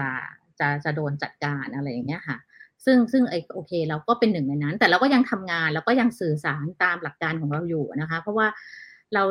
เราคิดว่าถ้าคุณมองจริงเนี่ย เราเองเนี่ยก็ก็พยายามทำในทางเดียวกันของรัฐในแง่ที่ว่ารัฐมีหน้าที่ปกป้องคุ้มครองสิทธิของประชาชน แล้วก็รัฐเนี่ยก็ทำตาม ข้อตกลงที่หมายถึงว่าก็มีข้อตกลงกับทางเอ่อสังคมโลกว่าคุณจะต้องปฏิบัติตาม เขาตกลงโดยเฉพาะกติกาสากลว่าด้วยสิทธิทางพลเมืองและสิทธิทางการเมือง ข้อ 22 เรื่องการสมาคมใช่ไหมคะ แล้วมันก็ยังมีข้อที่เกี่ยวข้องกับการแสดงออก แล้วก็อืมการเอ่อการชุมนุม ซึ่งอันเนี้ยรัฐบาลไทยก็ต้องปฏิบัติตามนะคะแอมเนสเพราะเราตี้ก็เพราะเราทำก็งานเพราะเราก็เคยไปลงนามเอาไว้ ใช่เราไปลงนามเอาไว้มากมายไก่ายกองประเทศไทยนี่ลงนามไว้เยอะมากเลยนะคะ แบบ เป็นสิทธิงามมากแบบเจ็ดฉบับเจ็ดฉบับเลยนะหมายถึงว่ากฎหมายระหว่างประเทศนะคะซึ่งครับเวลาเราว่าอะไรเราก็ว่าตามหลักการระหว่างประเทศนี่ออกใช่ไหมคะเพราะว่าแน่นอนถ้ามันไม่มีการทำอะไรตามหลักการของข้อตกลงระหว่างประเทศเนี่ย มันก็จะแบบใช้ มันก็คือมันก็จะมีการใช้วิสาสะ ทำการละเมิดสิทธิ์ไปหมดอะอย่างดูอย่างตอนนี้รัสเซียใช่ไหมคะอืมก็คือต้องมีการใช้กลไกระหว่างประเทศมามาสักถามเพราะว่าสิ่งที่เขาทำเนี่ยมันแบบลุกมันลุกแก่อำนาจหรือว่ามันถือวิสาสะในการลุกลานคนอื่นเนี่ย ไม่งั้นมันก็โลกเราก็จะกลับไปเหมือนกับสมัยสงครามโลกครั้งที่สองอีกใช่ไหมคะถ้ามันไม่มีข้อตกลงระหว่างประเทศอะไรแบบนี้ ตามหลักสิทธิ์ใช่ไหมคะแต่เนี่ยก็คือเราก็พยายามทำตามหลักการนั้น ประเทศไทยก็มีข้อตกลงตามหลักการนั้น therefore เราไม่เราเราจริง ๆ เราไม่ได้เป็นศัตรูหรือว่าเป็นผู้อำนาจกันเลยนะคะ เราเราคิดว่าเราก็คือทำงานหน้าที่ของเราในฐานะที่จะให้เกิดการปกป้องคุ้มครองสิทธิ์เหมือนกัน แต่ว่าตอนนี้เราก็คือเหมือนกับว่าเป็นตัวร้ายอะค่ะอืมว่าแบบ อืมแบบเป็นความเสี่ยงกับความมั่นคงประเทศหรือว่า เอ่อรับเงินต่างชาติเข้ามา แล้วก็อารมณ์เหมือนว่าเหมือนมายุ่งมายุ่งวุ่นวายจุนจ้านกับเรื่องในประเทศไทยเลยนี่ไหมฮะ ใจแบบนี้ค่ะ แต่จริงๆแล้วเนี่ยเงินจากต่างประเทศเนี่ยก็เข้ามาสนับสนุนโครงการต่างๆ ที่มีรัฐบาลแล้วก็องค์กรเอ่อ NGO ทำงาน บางทีก็จะเป็นองค์กรร่วมกันด้วยนะคะอือฮึเพราะฉะนั้นเราก็เลยไม่แน่ใจว่าถ้ามันมีตัวกฎหมายควบคุมเออองค์กรไม่แสวงผลกำไรออกมาเนี่ย มันคงจะมีผลกระทบอย่างสูงทีเดียวกับเอ่ออมการทำงานในบ้านเรา โดยเฉพาะเวลาเยี่ยงนี้นะคะ ที่แบบเศรษฐกิจก็ตกต่ำ คนก็ได้รับผลกระทบมากมายทำไมคุณแบบ คุณควรจะเห็นว่าองค์กรเหล่าเนี้ยควรจะมาทำงาน เพื่อคนที่รับผลกระทบต่างๆ อย่างมีประสิทธิภาพ แต่ว่านี่คือพวกเราแบบจะไปทางไหนก็ไม่ได้เลยขาสะดุดกันไปหมดเลยเนี่ยโดนโดนสกัดไปทุกที่อะค่ะอันนี้อันนี้ถามนิดนึงครับถึงถึงในในมุมมองของของพี่นุชเนี่ยก็คือว่าแล้วก็แล้วก็ในในเอ่อเอ่อคนที่เป็น NGO หรือว่าเป็นหน่วยงานที่ ที่ได้รับการสนับสนุนจากต่างประเทศด้วย แล้วก็แล้วก็ทำงานอยู่ในเรื่องประเด็นหรือว่ามิติต่างๆ ปัญหาต่างๆ ที่มันเกิดขึ้นอยู่ในสังคมไทยเยอะแยะมากมาย มันมีทั้งเรื่องครอบครัว มีทั้งเรื่องสิทธิมนุษยชน มีทั้งเรื่องความรุนแรง มีโอ้ยคือแบบจริง ๆ คือมันมีเต็มไปหมดเรื่องของอโรคภัยไข้เจ็บสาธารณสุขอะไรต่างๆ ก็มีหน่วยงานหรือว่าองค์กรที่ที่ที่ได้รับการสนับสนุนจากต่างชาติ แล้วก็ทำงานอยู่ในประเทศไทยด้วยเหมือนกันใช่ไหมครับคราวนี้อันนี้อันนี้ผมถามหน่อยว่างั้น เพราะว่ามันก็จะมีคนพูดในลักษณะที่ว่า แล้วทำไมต่างชาติต้องมายุ่งด้วย เราทำไมเราจะต้องพึ่งพาการช่วยเหลือจากต่างชาติทำไมรัฐไทยถึงไม่ทำเองทำไมคนไทยไม่ทำกันเองล่ะทำไมถึงจะต้องพึ่งพาความความช่วยเหลือจากจากนานาชาติด้วยอะไรแบบนี้อยากอยากจะฟังความเห็นหน่อยครับว่า เออ แล้วแล้วทำไมสังคมไทยหรือประเทศไทยยังคงมีความต้องการในเรื่องการได้รับการช่วยเหลือจากนานาชาติอยู่ครับ คือเราเองก็ไม่ได้อยู่คนเดียวเนาะใช่เพราะเขาเขาชอบอ้างว่าแบบ ไม่เห็นจำเป็นเลย แล้วก็มีแบบกระทรวงสาธารณสุข แล้วก็มีหน่วยงานนั้นหน่วยงานนี้อยู่แล้วอะไรของเราทำไมเราจะต้องแบบว่าไปพึ่งพาพวกแบบฝรั่งมังค่าด้วยเข้าใจไหมฮะก็เลยอยากอยากอยากจะฟังมุมมองหน่อยครับว่าเฮ้ยจริง ๆ แล้วคือแบบการที่เราได้รับความการสนับสนุนในด้านต่างๆ จากนานาชาติเนี่ยมันก็มีความจำเป็นยเอ่อยังไงบ้างครับ อยากจะถามถามทางพี่นุชหน่อยครับ คือ ข้อหนึ่งนะคะ คุณต้องเห็นเป็นตัวอย่างใกล้ตัวเลยอะตอนที่เกิดโควิด เนี่ย คุณคิดว่ากระทรวงสาธารณสุขเพียงผู้เดียวจะรับไหวไหมอืมใช่ไหมคะ แน่นอนไม่มีทางแน่นอน โดยเฉพาะช่วงที่โควัคซีนยังไม่มีใช่ไหมคะเอ่อนอกจากคือเราไม่ได้แบบอยู่ในโลกที่แบบปลูกผักกินเอง แล้วก็ทอผ้าหรืออะไรอย่างนี้ใช่ไหมคะ ตอนนี้คือมันเป็นโลกที่ต้องการการเปลี่ยนแปลง มันเชื่อมต่อกันมันมันเชื่อมต่อกัน แล้วมันก็คือโลกมันเป็นโลกที่ไร้พรมแดนในแง่เนี้ยค่ะ แล้วที่สำคัญ คนก็มองตัวเองไม่ใช่ในแง่ว่าเออเป็นประชากรของประเทศนั้นประเทศนี้อย่างเดียว คือมันมีความเป็นแบบพลเมืองโลกแล้วอะนะคะ แต่ว่าก็ไม่ได้หมายความว่าหลักความคิดหรือลัทธิที่มีความรู้สึกว่า ชาติตัวเองต้องเป็นหนึ่งเดียวในโลกหรือว่าไม่ได้คือฉันต้องมีความเป็นแบบอย่างนี้อย่างนี้เพราะว่าประเทศฉันมีเอกลักษณ์ดีงามอะไรอย่างเงี้ยค่ะคนอื่นไม่ควรจะเข้ามาหรือว่ากลัวการเข้ามาแทรกแซงของต่างชาติมันก็มีนะคะเอ่อโอเค คุณอยากจะคิดได้ แต่ว่าคุณก็ไม่ควรที่จะไปคิดว่าคนที่คิดต่างจากคุณเนี่ยคือเป็นพวกชังชาติหรือเป็นศัตรูใช่ไหมคะและที่สำคัญเนี่ยเราอยู่ในโลกที่จะต้องเออ มีการพัฒนาการแลกเปลี่ยนกันอยู่ด้วยกัน คือไม่งั้นเนี่ยแล้วเอ่อวัคซีนโควิดเนี่ยเราก็ไม่ได้สามารถที่คือเราก็รับมาจากต่างประเทศเหมือนกันใช่ไหมคะเราก็ไม่ได้มีบริษัทใดบริษัทเดียวอือฮึแล้วก็ผลิตในประเทศแล้วก็แบบออกมาได้ขนาดนั้น คือเราก็ต้องมีจากต่างประเทศ อันนี้ อันนี้แค่ยกตัวอย่างง่าย ๆนะคะ แต่ว่าคุณมีความมั่นใจในระบบ ราชการหรือการบริหารจัดการของราชการไทยแค่ไหนว่ามันจะมีประสิทธิภาพและรวดเร็ว ซึ่งจริง ๆ แล้วเนี่ยตรงนี้มันมันก็มีข้อจำกัด คือไม่ไม่ใช่ว่าเจ้าหน้าที่รัฐไม่ไม่ได้อ่ไม่ได้ทำงานเลยนะคะเขาก็มีการทำงานในหน้าที่เขาเพียงแต่ว่าการเคลื่อนตัวหรือการเอ่อเพราะว่าในมันมีระบอบมีกฎอะไรเต็มไปหมดเลยนะวุ่นวายไปหมดใช่ไหมคะการเคลื่อนตัวหรือการตอบรับกับสถานการณ์เนี่ย มันยังไม่ไม่ทันแล้วก็ไม่เพียงพอ เพราะฉะนั้นเนี่ยการมีกลุ่มองค์กรไม่แสวงผลกำไร NGO กลุ่มด้านทำงานเรื่องมนุษยธรรมเข้ามาเนี่ย มันเป็นส่วนหนึ่งที่มาช่วยแบบอ่า fill up gap อะเอ่ออช่องว่างตรงนี้แล้วที่สำคัญเนี่ย มันก็ยังมีความแม้กระทั่งช่องว่างหรือการไม่ไว้ใจหรือการสื่อสารระหว่างคนที่อยู่ในพื้นที่ที่ที่ยังกลัวรัฐหรือไม่กล้าบอก หรือว่าโดนกดขี่จากรัฐมามาก หรือแบบเขาเรียกว่าระบบอำนาจนิยมอะก็ยังถือว่าเออข้าราชการก็คือแบบเหนืออเออมีเรื่องชนชั้นเข้ามาเขาก็ยินดีที่จะพูดกับกลุ่ม NGO หรือกลุ่มที่ทำงานกับชาวบ้านกลุ่มอะไรอย่างเงี้ยมากกว่าเนื้อออกใช่ไหมคะอืมเพราะฉะนั้นกลุ่มเหล่านี้ก็คือเหมือนกลุ่มที่ต่อระหว่าง เชื่อมต่อระหว่างรัฐ กับเชื่อมต่อระหว่างประชาชนที่ได้รับผลกระทบนะคะอือฮึอ่า คุณควรจะมองว่าเนี่ยคือตัวละครสำคัญในการขับเคลื่อนให้เกิดการเปลี่ยนแปลงในประเทศ แต่กลับใช้กฎหมายเนี่ยมาปิดปาก หรือหยุดให้กลุ่มพวกเราเนี่ยทำงานทั้งทั้งที่อ่าอาจจะโกรธสองสามองค์กรอะแต่เนี่ยคือจะโดนหมดนึกออกใช่ไหมคะจะโดนหมดจริง ๆ เออ คือกลายเป็นว่าใช่หมดเหมือนจริงเหมือนหมายหัวไว้ไม่กี่เจ้า อะ แต่ว่าท้ายสุดแล้วถ้าโดนอะ ก็คือโดนกันหมดอะ ไม่อยากบอกเลยว่าตอนอ่านเนี่ยเขาเขียนมาเพื่อเราโดยเฉพาะหรือเปล่าวะ แต่ว่าว่าจะหลงตัวเองเกินไปก็เลยเออคงไม่หรอกอะไรอย่างเอเงี้ยค่ะอครับ ผมฮะแต่ก็ผมก็ว่าประมาณนั้นแหละฮะผมก็ว่าประมาณนั้นแหละครับ เออนะฮะก็ก็ก็ก็รู้เลยว่าแบบจิ้มจิ้มหรือว่าหมายหัวใครไว้ อันนี้คือ อันนี้ก็พอจะรู้เลย ค่ะค่ะก็ก็เลยคิดว่า เออมันจริง ๆ แล้วอะประเทศไทยเนี่ยนะสมัยก่อนนะสมัยก่อนเขาว่าเป็นเจนีวาของตะวันออก ว้าวไม่ไม่ไม่ไม่ใช่ในแง่ว่าแบบสวยอะไรแบบอากาศหรืออะไรอย่างเงี้ยแต่ว่าหมายถึอ๋องว่าแน่นอนครับ มันมีองค์กรที่ทำงานเรื่องสิทธิองค์กรระหว่างประเทศอะไรเงี้ยยุบยับเต็มไปหมดใครๆก็อยากมาอยู่ที่นี่ มีอืม UN มีอะไรใช่ไหมคะ เอ่ครับอแล้วก็เทียบกับประเทศแถวๆเนี้ยค่ะอืมเวลาจะมีพวกองค์กรระหว่างประเทศที่เป็นสำนักงานภูมิภาคอะไรต่างๆ อยู่ที่นี่ทั้งนั้นเลยนะอืมมันจะไม่มีที่กัมพูชา เอ่อเวียดนามลาวพม่านะคะอืมอืมทุกอย่างอยู่ที่นี่ค่ะ แต่ถ้าอืมมันจะมีกฎหมายอันเนี้ยแล้วมันจะจำกัดอย่างมาก แล้วแถบองค์กรเหล่านี้อาจจะอยู่ไม่ได้ แล้วอืมเพราะฉะนั้นหมายความว่าในภูมิภาคในแถบนี้จะไม่มีเลย แล้วอืมแล้วดูสิคะว่า ตอนนี้แหมพม่าก็ร้อนมาก กัมพูชาก็ไม่ใช่ย่อย ลาวก็ยิมยิมๆเนี่ย ก็อืมฟาดเทียบเหมือนกันในแง่ที่แบบว่าปัญหาที่มนุษยชนเวียดนามก็ใช่ย่อยใช่ไหมคะ เพราะฉะนั้นนี่มันจะกลายเป็นแบบ การรัฐวีปอีกเวอร์ชั่นหนึ่งเลยนะอืมเอออืมมันไม่มีองค์กรเหล่านี้ค่ะอืมคือคือคือไม่คือไม่ต้องไปก๊อปกันขนาดนั้นก็ได้หมายถึงว่ากัมพูชาเขามีกฎหมายที่ควบคุมแล้ว หรือพม่ามีมีแบบโอ้โหตอนนี้ปัญหาสิทธิมนุษยชนในพม่าแย่แย่มาก แล้วก็แบบรัฐก็ควบคุมทุกอย่างลาวก็แย่เวียดนามก็แย่มาเลเซียก็ไม่ใช่ย่อยคือประเทศไทยอยู่ตรงเนี้ย คือไม่ต้องไปก๊อปเขาขนาดนั้นก็ได้ใช่ไหมคะ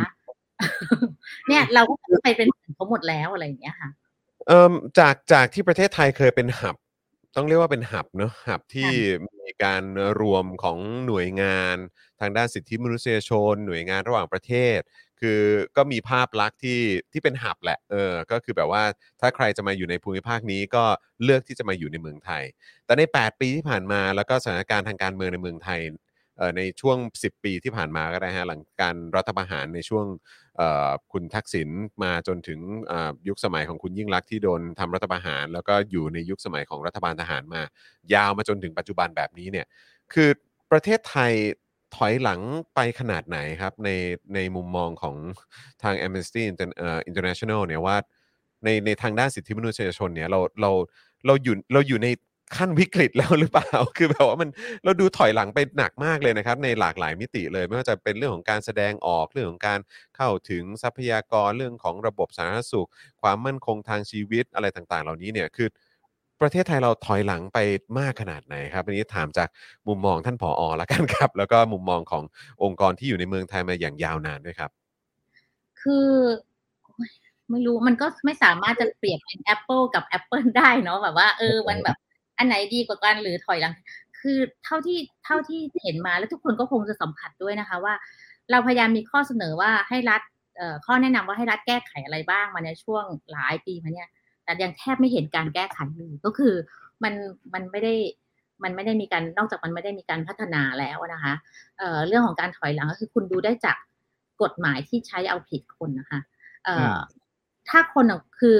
ถ้าคุณอยากจะเห็นความเปลี่ยนแปลง ความก้าวหน้าหรือการพัฒนาในบ้านเราใช่ไหมคะ คุณต้องอือฮึรับฟังความคิดเห็นที่แตกต่างไอเดียต่างๆ แต่สิ่งที่เกิดขึ้นคือแทนที่จะรับฟังดันมีกฎหมายต่างๆเนี่ยมาครอบมาจำกัดมาปิดปาก เพราะฉะนั้นเนี่ยเจ้าที่มันยิ่งใช้หนักขึ้นหนักขึ้น การที่ใช้หนักขึ้นหนักขึ้นเนี่ยหมายถึงว่า คุณจะไม่มีทางลืมตาอ้าปากอะไรได้เลยนะคะ แล้วเพราะฉะนั้นถ้าที่คุณจรถามว่าเออมันจะถอยหลังแค่ไหนอะคือ อย่าว่าแค่ถอยหลังแล้วก็คือ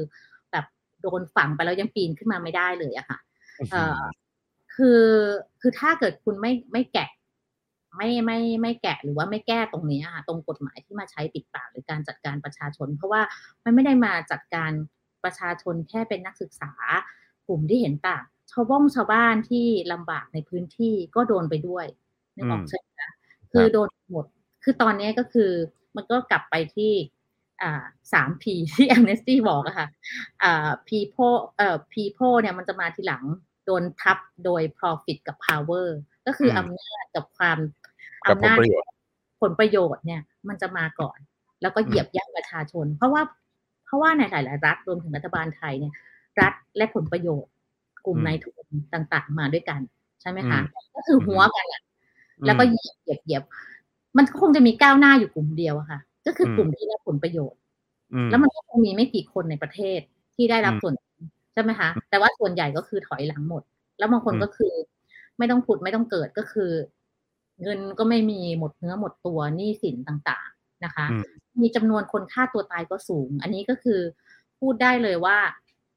เห็นว่าช่วงโควิดจะมีคนฆ่าตัวตายสูงไม่พอใช่ไหมคะอ่าจากเศรษฐกิจหรือปัญหาความกดดันต่างๆ และ ตัว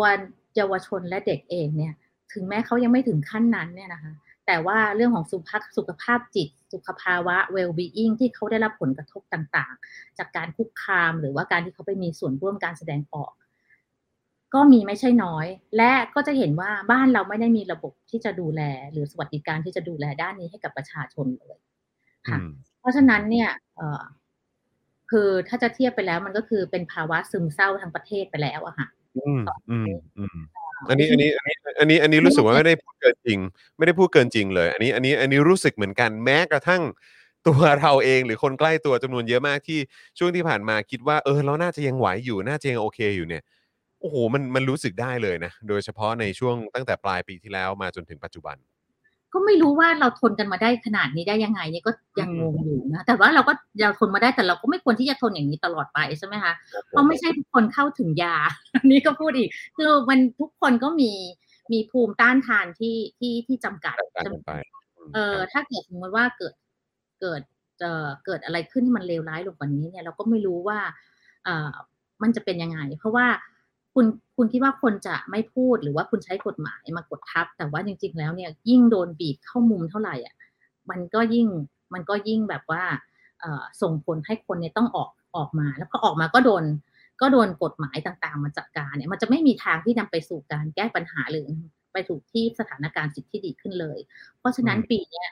ถ้าถ้ายังเป็นเทรนด์เนี้ยยังเป็นอย่างนี้อยู่ คือมันก็จะมีแต่ลมเหงเท่านั้นค่ะ ปีนี้อาจจะ คุณตอนนี้คุณยังไม่เห็นชุมนุม แต่คุณไม่รู้เลยว่าจะเกิดอะไรขึ้น และดิฉันไม่ได้บอกว่าชุมนุมไม่ดีนะคะ แต่ถ้าเกิดคุณไม่แก้ปัญหาแล้วมันมีคนออกมาอีก แล้วคุณยังใช้วิธีอย่างนี้อีกเนี่ยนะคะ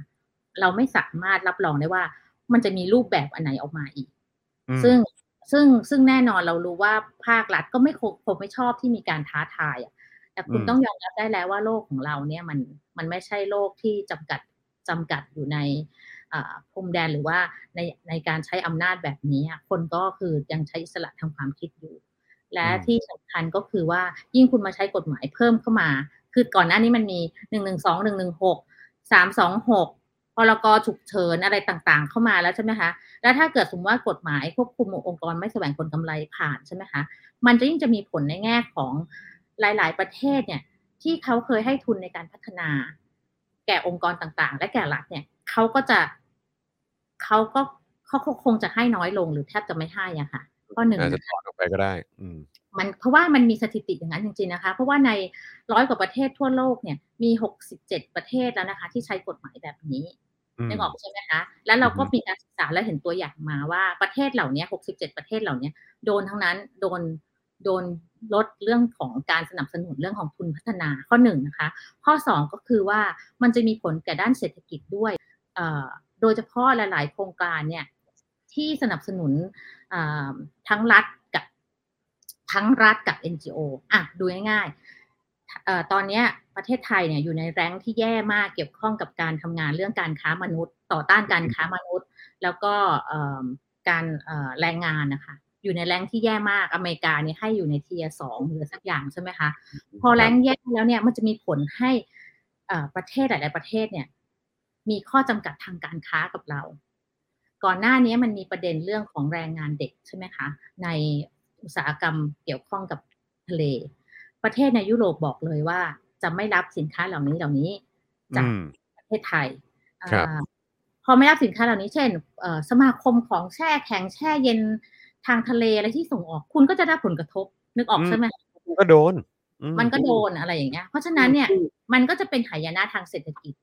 อืม นึกออกใช่ไหมคะลูกถ้าโซ่เป็นโดมิโนฮะอืมใช่อะเพราะว่า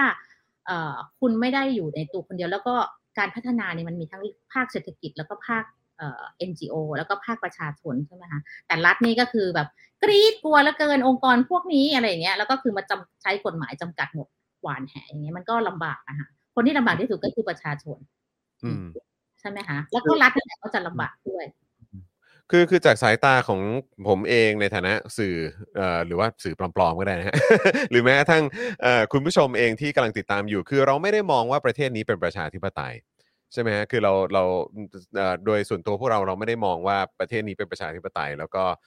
การเลือกตั้งที่ผ่านมาก็รู้สึกแบบโอ้โห มันมีมันมีหลากหลายประเด็นมากๆที่ที่ทำให้ทุกๆ คนมองเหมือนกันว่ามันไม่ได้มันไม่ได้ free and fair ใช่ไหมครับ คราวนี้เนี่ยเอิ่มตอนนี้เริ่มมีมีเสียงหรือว่ากระแสว่าเราอาอาจจะได้เลือกตั้งในปีหน้าหรือว่าอาจจะเร็วกว่านั้นหรือเปล่า คือเราก็ไม่รู้เหมือนกัน คือเราก็อยากให้มันเกิดการเลือกตั้งขึ้น โดยเร็วที่สุดนะครับ แต่ถามถามถามในมุมมองหน่อยแล้วกันครับว่าถ้าเปรียบเทียบในยุคสมัยที่เป็นแบบรัฐบาลพลเรือนก่อนหน้านี้กับในยุคสมัยปัจจุบันเนี่ยถ้าถ้าเรากลับไปสู่การเป็นรัฐบาล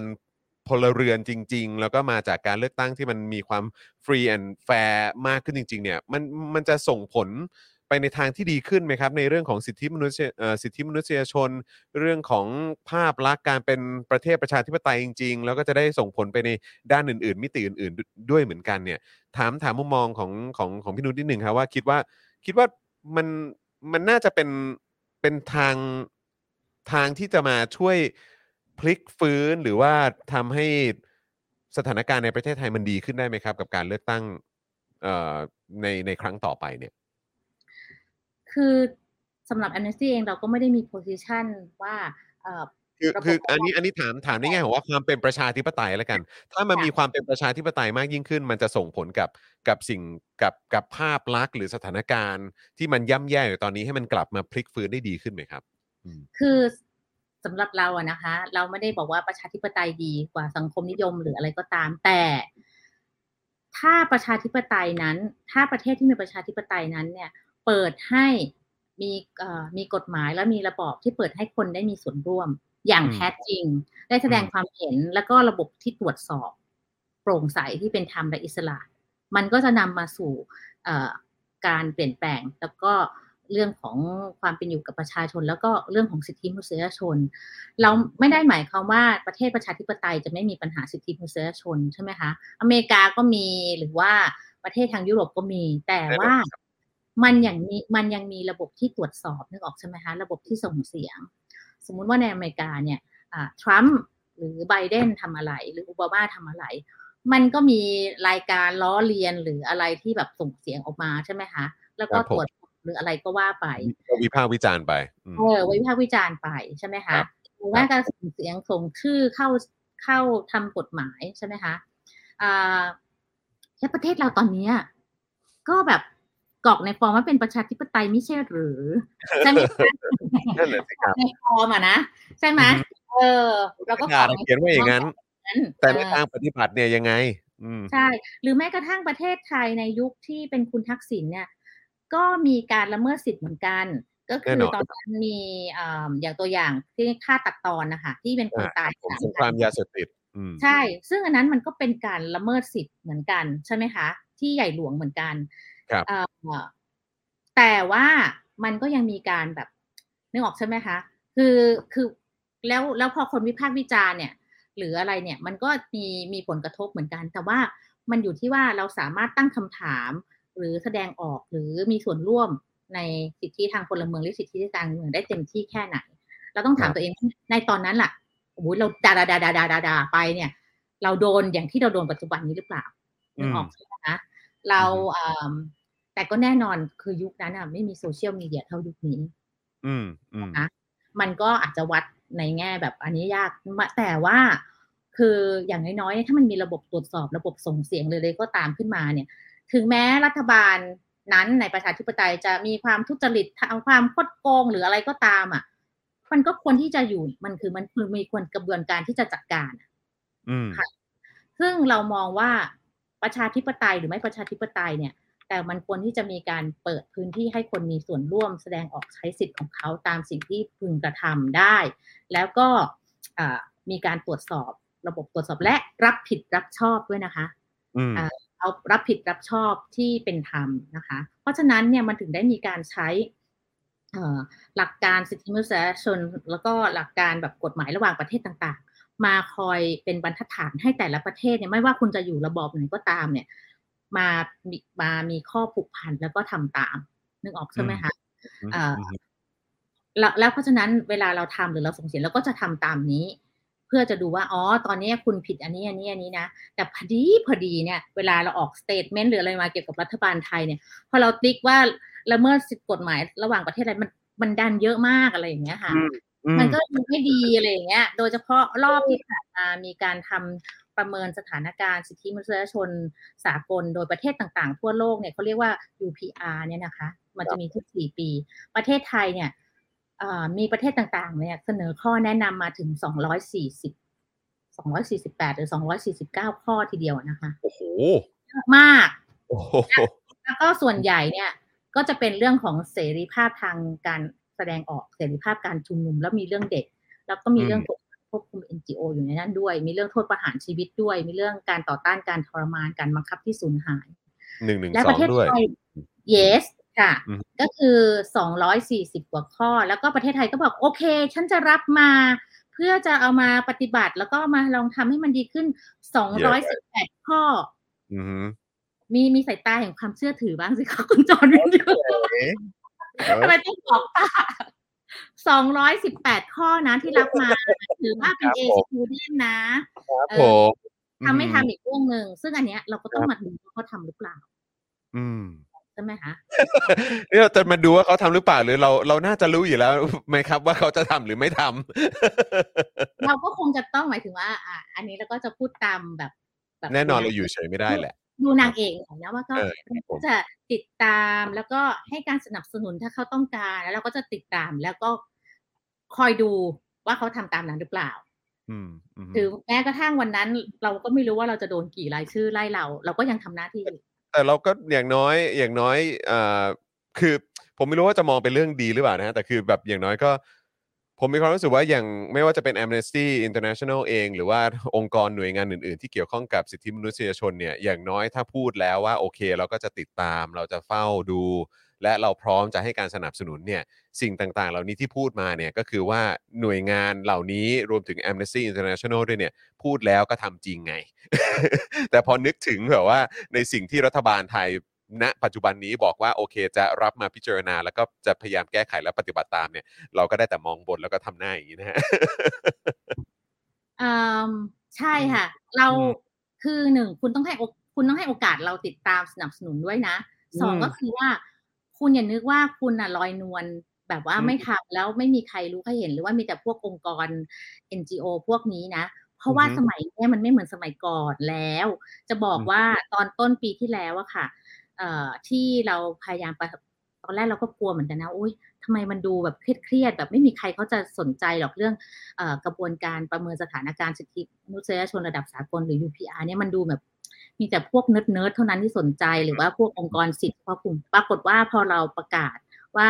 เอ่อใครสนใจเข้ามาแบบให้ความเห็นหรือว่ามีส่วนร่วมเนี่ย ครั้งแรกที่เราเปิดเนี่ยมีเยาวชนกว่า 400 คนนะคะ ที่จะโอ้สมัครออนไลน์ นึกออกใช่ไหมคะอืมเอ่อ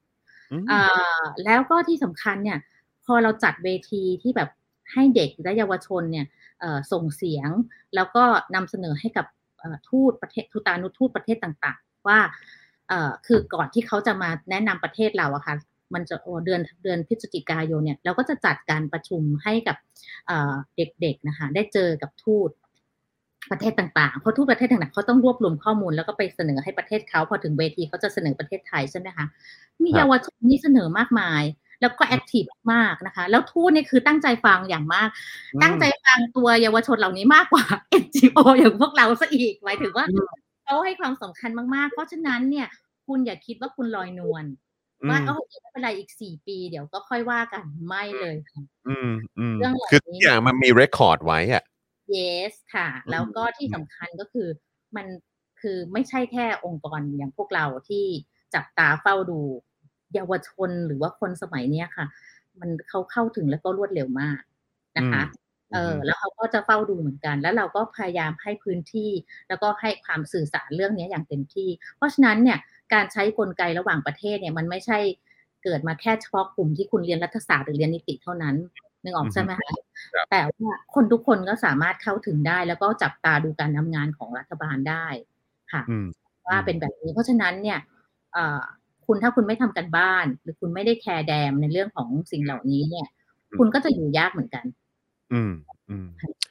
คราวนี้เนี่ยนอกนอกจากจะมีในเรื่องของการกดดันในภาคของของรัฐบาลหรืออะไรต่างๆ แล้วเนี่ยนะครับ หรือว่า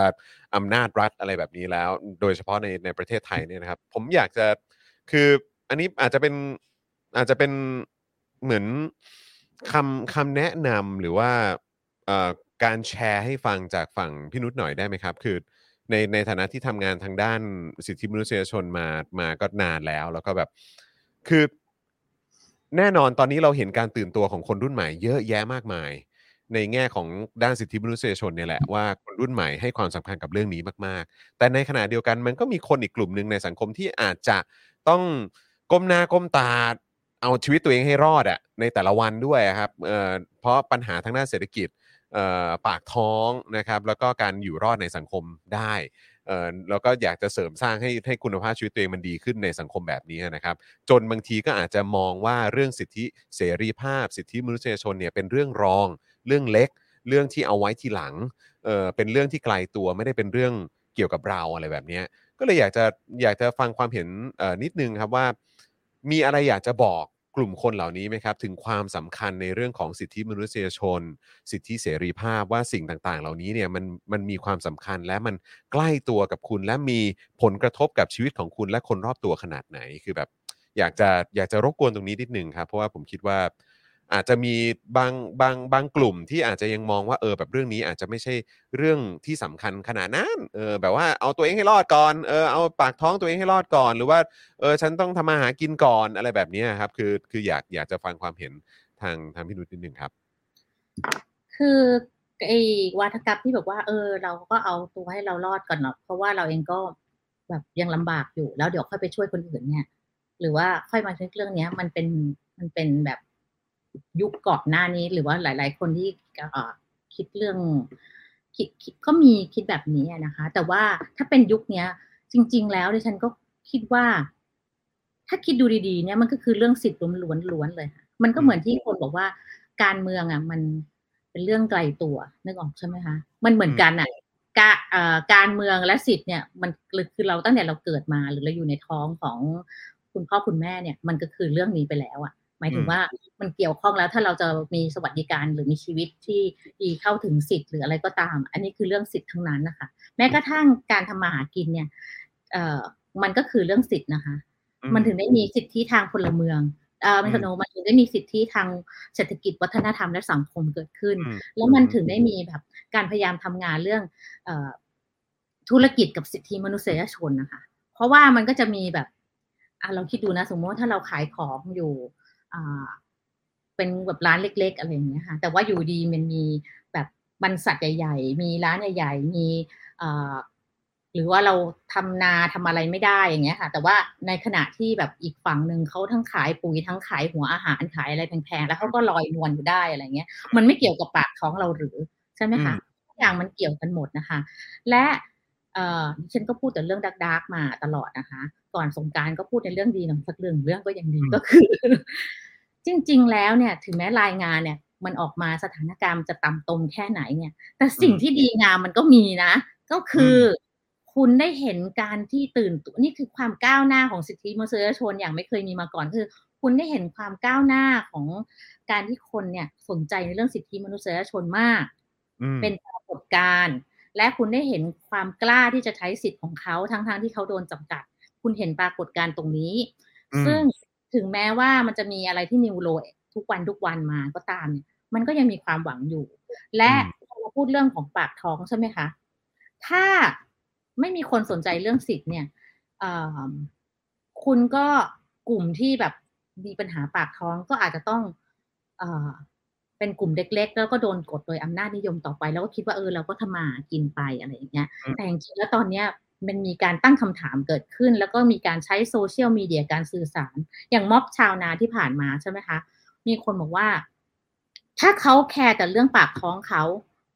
เขาก็คงไม่ออกมาหรอก หมายถึงว่าเพราะมันเนี่ยเพราะมันผลกระทบกับปากท้องเขา และมันเป็นสิทธิ์ของเขา แล้วมันก็เป็นสิ่งที่รัฐจะต้องคุ้มครอง และต้องทำอะไรสักอย่าง นี่ก็คือเขาเห็นเรื่องสิทธิ์แล้วเพราะมันมีผลกระทบกับปากท้องนึกออกใช่ไหมคะ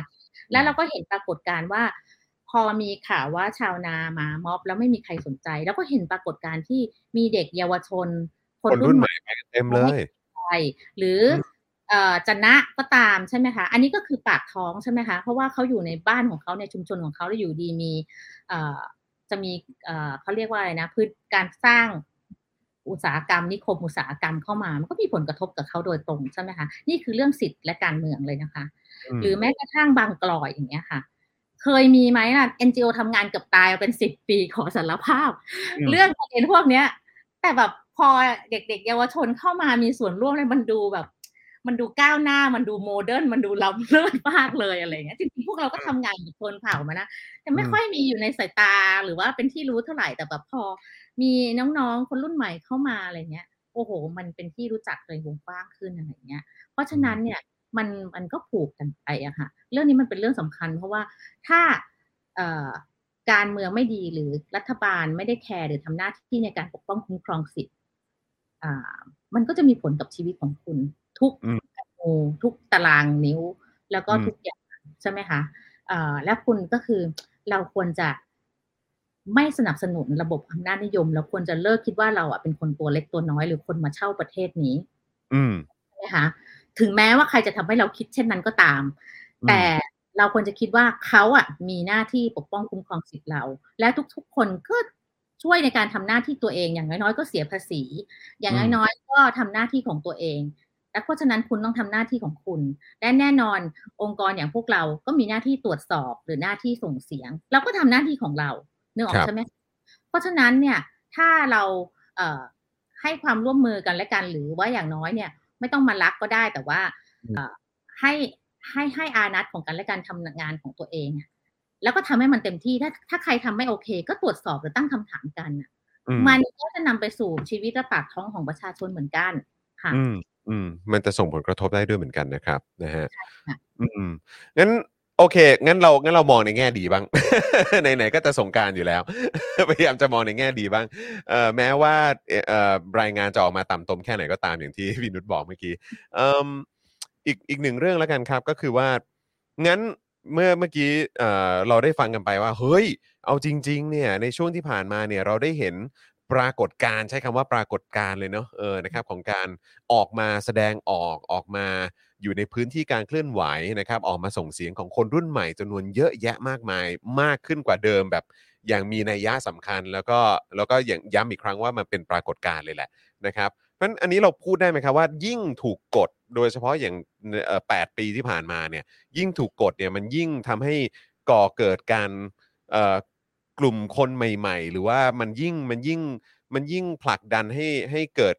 การออกมาเรียกร้องกันมากยิ่งขึ้นจากภาคประชาชน แล้วโดยเฉพาะจากคนรุ่นใหม่ด้วย อันนี้อันนี้เราเราสามารถพูดอย่างนี้ได้ไหมครับ ก็พูดได้นะคะอืมแต่ว่าอืมคือในช่วงสิบกว่าปีที่ผ่านมา ก็มีกลุ่มที่ออกมาเหมือนกัน เพียงอืมแต่ว่าเราก็ไม่แน่ใจว่าเป็นเพราะโซเชียลมีเดียที่ยังไม่ขนาดนี้ก็ก็หรือเปล่าแต่หมายถึงว่า อย่างน้อยๆเนี่ยจะบอกคนที่ใช้อำนาจในการกดขี่ประชาชนว่า คุณเห็นแล้วใช่ไหมว่า สิ่งที่คุณทำอยู่มันไม่ได้ผล อืม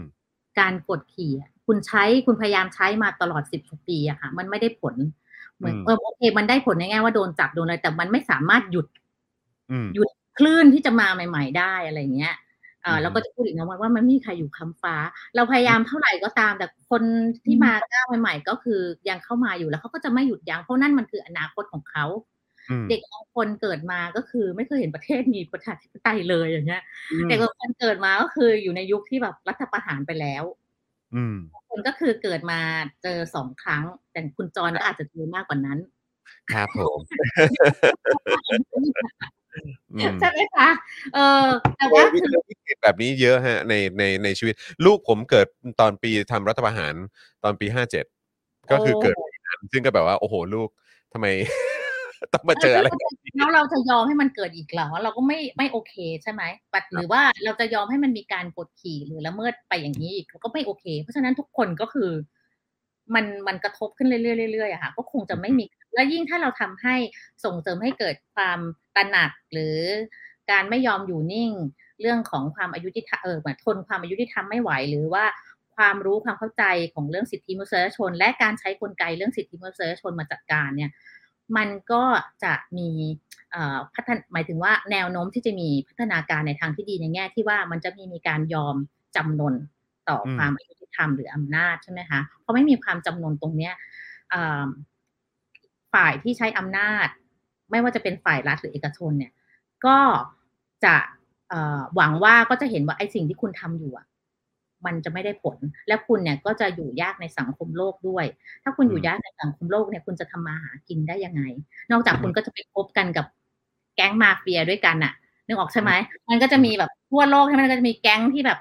แก๊งที่แบบเออฉันไม่แคร์แล้วฉันก็จะใช้แต่หาแต่เงินแล้วก็ขายอาวุธหรือใช้อำนาจอย่างนั้นไปใช่ไหมคะคุณเราจะไปอยู่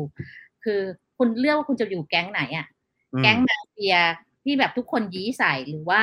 คุณจะอยู่ในที่แบบ ที่สว่างที่แล้วก็มีมีคนมองคุณด้วยแบบอืมความความเคารพแล้วก็การยอมรับอะ อืมอืมอืมก็ต้องเลือกนะครับนะฮะแล้วก็เสียงของประชาชนก็เป็นสิ่งสำคัญมากๆ คราวนี้มันมีคำเอ่อมีมีคำถามจากทางบ้านนิดนึง ส่งตรงถึง Amnesty นะครับว่าเอ่อเฮ้ยแล้วทางทาง Amnesty International เองนะครับในไทยเนี่ยคือเอ่อจะยอมจำนนหรือย่อท้ออะไรนะครับกับเอ่อแรงกดดันที่ ที่มีความพยายามเหลือเกิน อยากจะผลักดันให้ Amnesty ออกไปออกไปอะไรแบบนี้ ถามถามทาง Amnesty International หน่อยละกันครับว่าอ้าวจะยอมแพ้ไหม ย่อท้อไหม หรือว่าจะยังไงต่อครับกับประเด็นนี้ครับ ใครถามว่าเนี่ยหน้ามาหรือเปล่า ไม่ใช่เราครับแฟนรายการคือครับเราผมเราไม่ยอมจำนนแล้วค่ะ แล้วก็จะอืมบอกว่า เออ เนื่องจากเราเป็นการเคลื่อนไหวหมายถึงว่า Amnesty ไม่ได้มองว่าเป็นแบบองค์กรหรือบรรษัทหรืออะไรอย่างเงี้ยใช่ไหมคะอือฮึเราเราเป็นขบวนการเคลื่อนไหวด้วยคนอืมธรรมดาทั่วโลก เรามีสมาชิกอ่าสิบสิบล้านคนทั่วโลกเนาะอ่า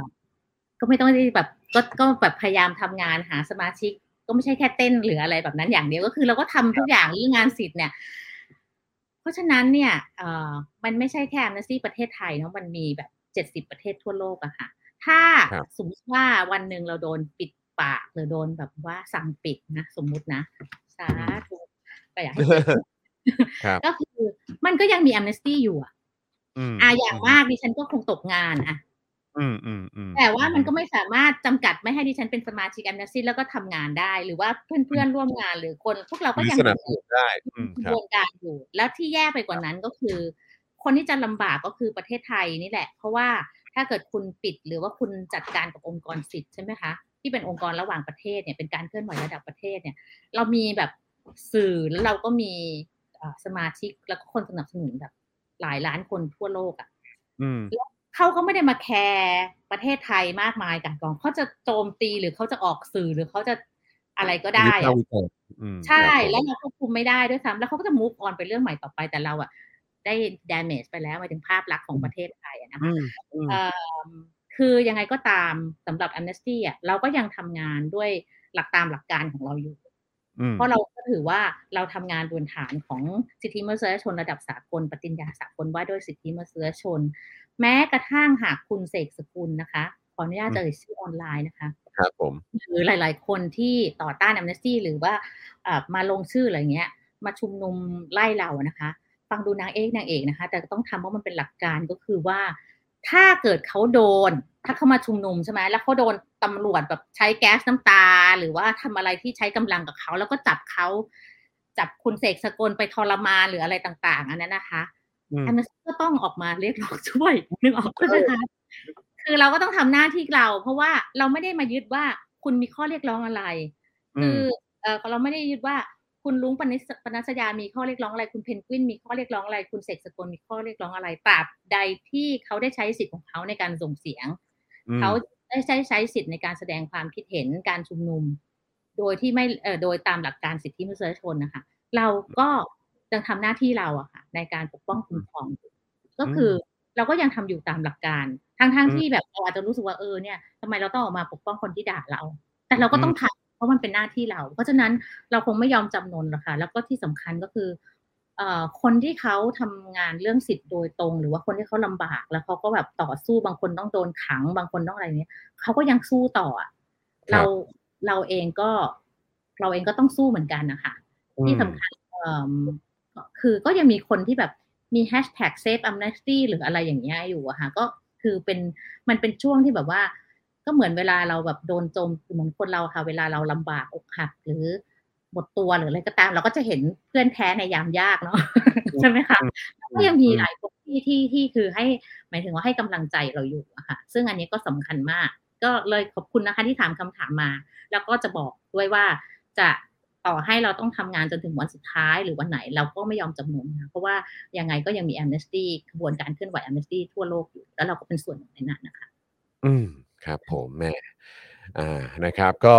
เอ่อจากที่จจำจำได้ว่าคุยคุยกันหลังไม้นะฮะกับทางทีม Amnesty นี่ก็คุยกันอยู่ว่าเออเออเราจะคุยกันสักเออเออยาวยาวแค่ไหนดีครับทางทีมงานบอกว่าอ๋อก็สัก 45 นาทีก็พอค่ะอะไรอย่างเงี้ยแต่นี่ดูเวลาอีกทีเฮ้ยนี่เราคุยกันมาจะชั่วโมงครึ่งแล้วนะเนี่ยทำไปเล่นไปรายการยังไม่หมดเลยนะเนี่ยนี่รายการยังไม่หมดเลยยังมีเต็มไปหมดเลยเออเอ่อตามทาง ทางทางทางพี่นุ่นเองอยากจะมีเอ่ออยากจะเสริมอะไรเพิ่มเติมอีกสักหน่อยไหมครับเออในในในประเด็นเกี่ยวกับเรื่องของรายงานที่ที่วันนี้เรามาพูดคุยกัน แล้วก็ไม่ว่าจะเป็นประเด็นของจากเอ่อทั่วโลกหรือว่าในในของประเทศไทยมีประเด็นไหนที่อยากจะย้ำหรือว่าอยากจะเอ่อนำเสนอกับเอ่อคุณผู้ชมเพิ่มเติมอีกไหมครับ อ๋อ คือตัวรายงานเนี่ยคงจะไม่สามารถบอกได้หมดภายในเวลานี้เนาะเพราะว่าเหลือเวลาไม่เยอะ เอาเป็นว่า ขอเราขอบอกข้อเรียกร้องของเราต่อรัฐบาลไทยดีกว่าเชิญครับ เชิญครับอันนี้สำคัญเพราะว่าในข้อเรียกร้องเนี่ย มันก็สะท้อนปัญหาเรื่องของสิทธิ์เราได้ระดับหนึ่งเนาะครับก็ผมคือมันมีทั้งเรื่องของเอ่อพระราชเอ่ออำนาจแล้วก็พระราชกำหนดในการบริหารงานในสถานการณ์ฉุกเฉินนะคะ เชื่อหรือไม่ที่คุณจรบอกว่าเออเนี่ย มันแบบมีเรื่องเลือกตั้งหรือประชาธิปไตยเราเลือกตั้งอะไรไปแล้วเนี่ยอืมโอเคถึงแม้จะกรอกตาก็ตาม แต่เรายังมีคำสั่งหัวหน้าคณะรักษาความสงบแห่งชาติฉบับที่สามทับสองห้าห้าแปดอยู่ แล้วก็สิบสามสองห้าห้าเก้าอยู่นะคะอืมยังมีอยู่นะคะ แล้วก็เอ่อในตอนนี้เรามีพรกฉุกเฉินมาสองปีแล้วใช่ไหมคะแต่ในสามจังหวัดนี้มาสิบกว่าปีแล้วนะคะอืมเพราะฉะนั้นครับผม เราก็อยากให้แก้ไขเพิ่มเติมกฎหมาย ก็ประกาศกฎอัยการศึกที่บังคับใช้ในสถานการณ์ฉุกเฉินเนี่ยค่ะ ให้มีเนื้อหาสอดคล้องกับพันธกรณีตามสนธิสัญญาว่าด้วยการควบคุมตัวโดยพิจารณาความเห็นทั่วไปที่ 35 นะคะ ของคณะกรรมการสิทธิมนุษยชนแห่งสหประชาชาตินะคะ ว่าด้วยสิทธิที่จะมีอิสรภาพนะคะ คือเราก็ไม่อยากให้เป็นเหมือนกับอย่างเวียดนามที่แบบช่วงโควิดห้ามคนออกจากบ้านเลย หรืออะไรก็ตาม มันแบบแรงๆอะค่ะ แต่ว่าอืมคือคือแล้วก็อย่ามาใช้กฎหมายเหล่านี้มาเป็นข้ออ้างในการจำกัดสิทธิประชาชนนะคะครับผมอ่าแล้วก็คือมันควรจะมีความจำเป็นแล้วก็ได้สัดส่วน แล้วก็ที่สำคัญเนี่ยก็คือการปราบปรามผู้เห็นต่าง แล้วก็นักปกป้องสิทธิ์นะคะก็คือ อันนี้เขาก็คงจะกรอกตาใส่เราเหมือนกันเพราะเราขอยกเลิกการดำเนินคดีอาญาทั้งปวง โดยทันทีอย่างไม่มีเงื่อนไข แล้วก็การจับกลุ่มควบคุมโดยพละการต่อบุคคลที่ใช้สิทธิ์ของตัวเองนะคะ โดยเฉพาะเสรีภาพการแสดงออกและการชุมนุม อันนี้ฝั่งอืมฝั่งเราเนี่ยเขากรอกตาใส่บ้าง แต่เราก็จะขอค่ะอืมแล้วก็เราก็ต้องเราก็ต้องพูดต่อไปเรื่อยๆครับ แล้วก็ต้องเขาเรียกว่าอะไรต้องเอ่อแบบเอ่อ on on record ไว้ว่าเราย้ำแล้วย้ำอีกเราพูดแล้วพูดอีกเราย้ำแล้วว่าอันนี้เป็นเรื่องสำคัญ เราคุณต้องทำให้เรา คุณต้องทำให้ประชาชน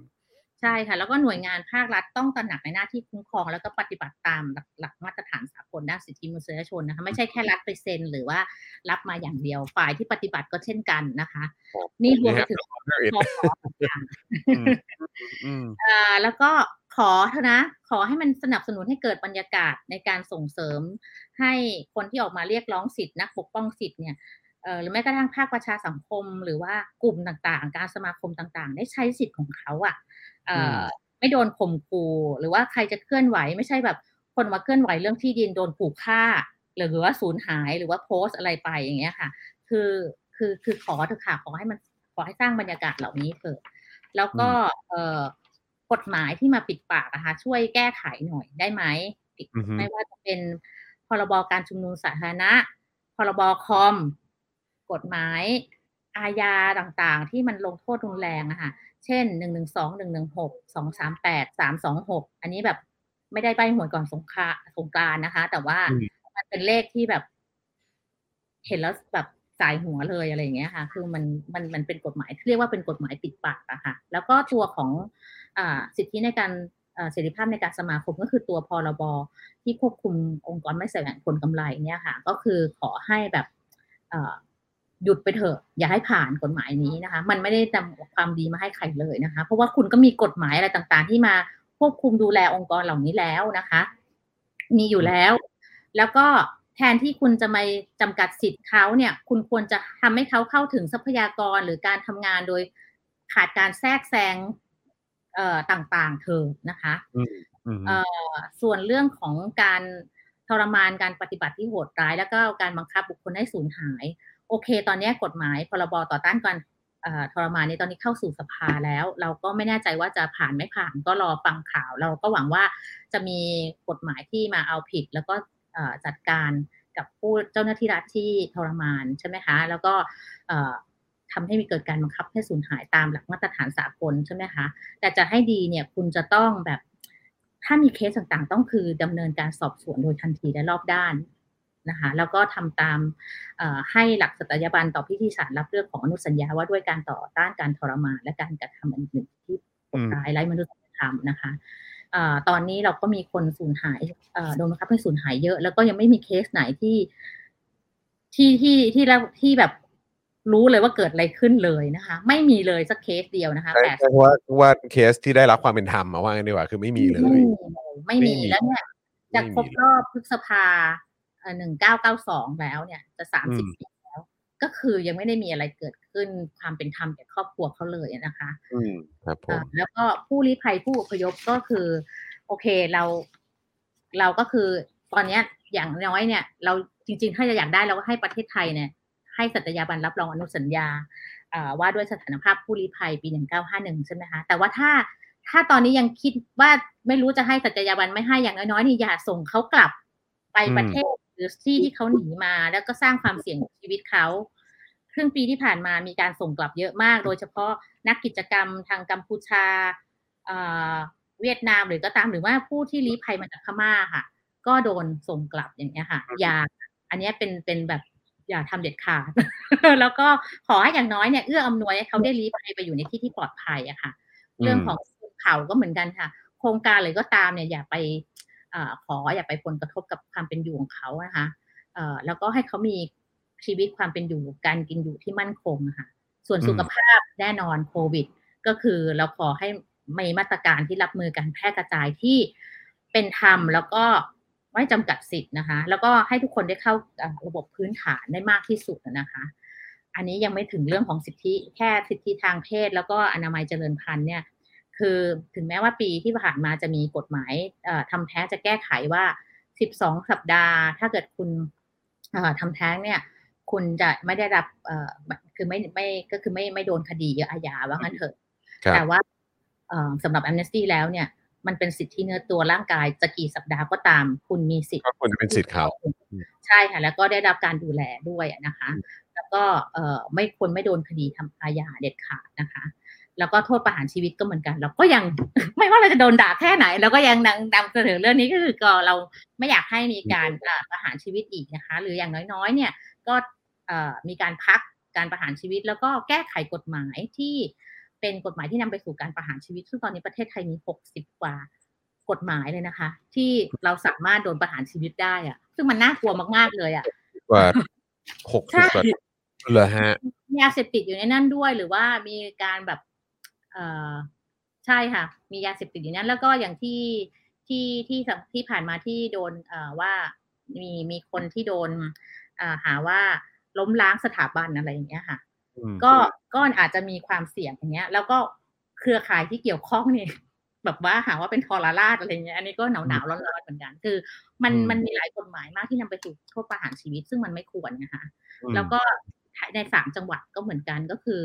หากเกิดกรณีแบบ สังหารนอกกระบวนการกฎหมายในทุกกรณีเนี่ยเอ่อในในสามจังหวัดนี้ก็ควรจะมีการสอบสวนที่อิสระเป็นธรรมแล้วก็โปร่งใสเอ่อไม่ใช่ว่าอยู่ดีพอเกิดระเบิดขึ้นจะไปจับใคร แล้วก็ควบคุมตัวแล้วก็ซ้อมหรือบังคับ ให้เขาสารไม่ภาใช่พอืมใช่ค่ะ แล้วก็เอ่อการที่ควบคุมตามสถานที่ต่างๆ เนี่ยในค่ายทหารหรืออะไรต่างๆเนี่ยเขาควรจะได้เข้าถึงทนายความ แล้วก็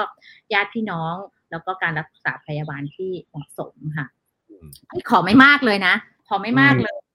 ไม่แต่เคือแต่คือต้องบอกว่าอันนี้เป็นเรื่องที่ขอมันนะมาหลายหลายหลายข้อก็ขอมานานแล้วขอไแล้วก็ค่ะย้ำแล้วอีกแล้วก็แล้วก็จะจะพูดอย่างนี้ไปเรื่อยๆแหละ เออนะครับ อันนี้อันนี้อันนี้เป็นเรื่องสำคัญ แล้วก็ถ้ามาพูดในรายการผมก็เชิญเลยครับ จะมาพูดกี่ครั้งก็ได้ครับนะฮะมาได้เรื่อยๆเลยครับ เพราะเราต้อง on the record ไว้แบบต้องมีการระบุเจาะจงไว้ว่าเรื่องนี้เป็นเรื่องที่เราพูดเสมอมานะครับ อืมม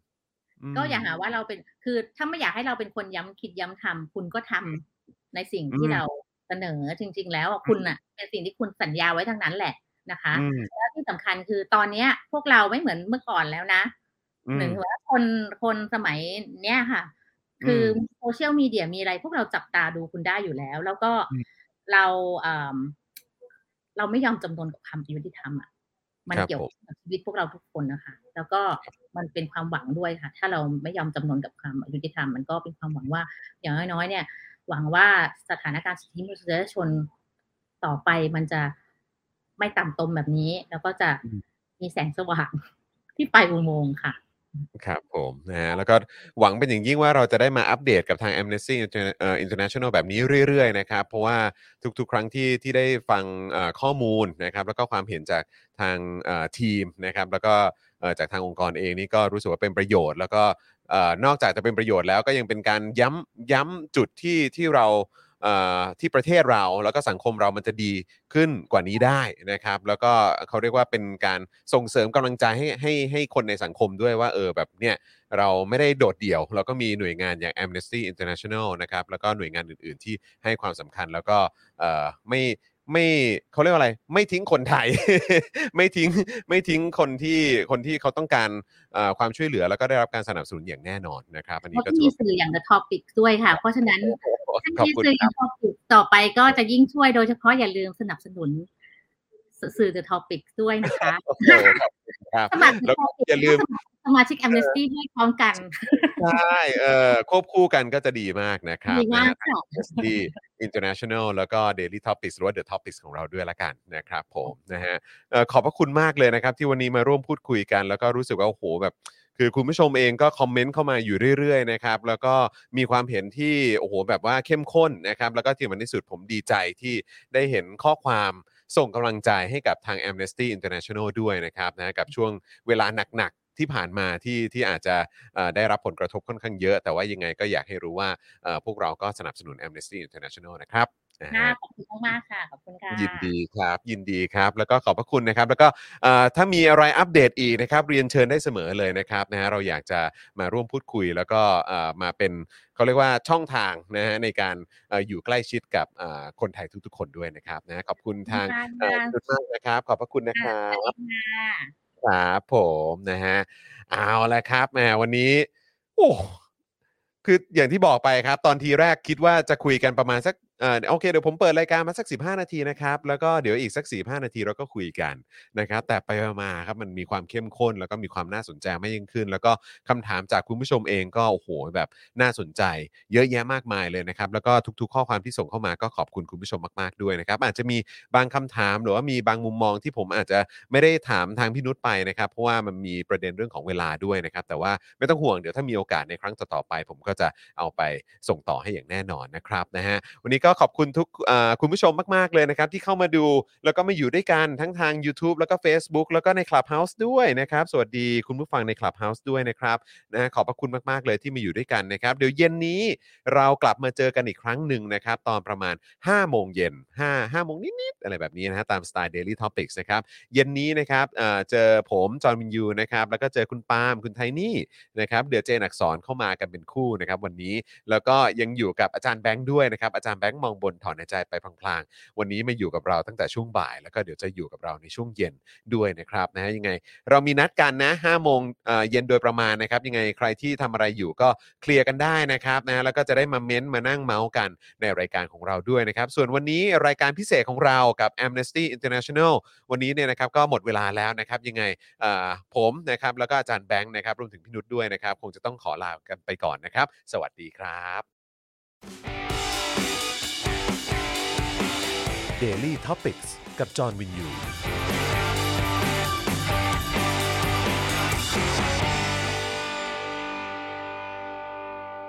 supporter supporter พวกเราอยากได้ supporter supporter supporter พวกเราอยากได้ supporter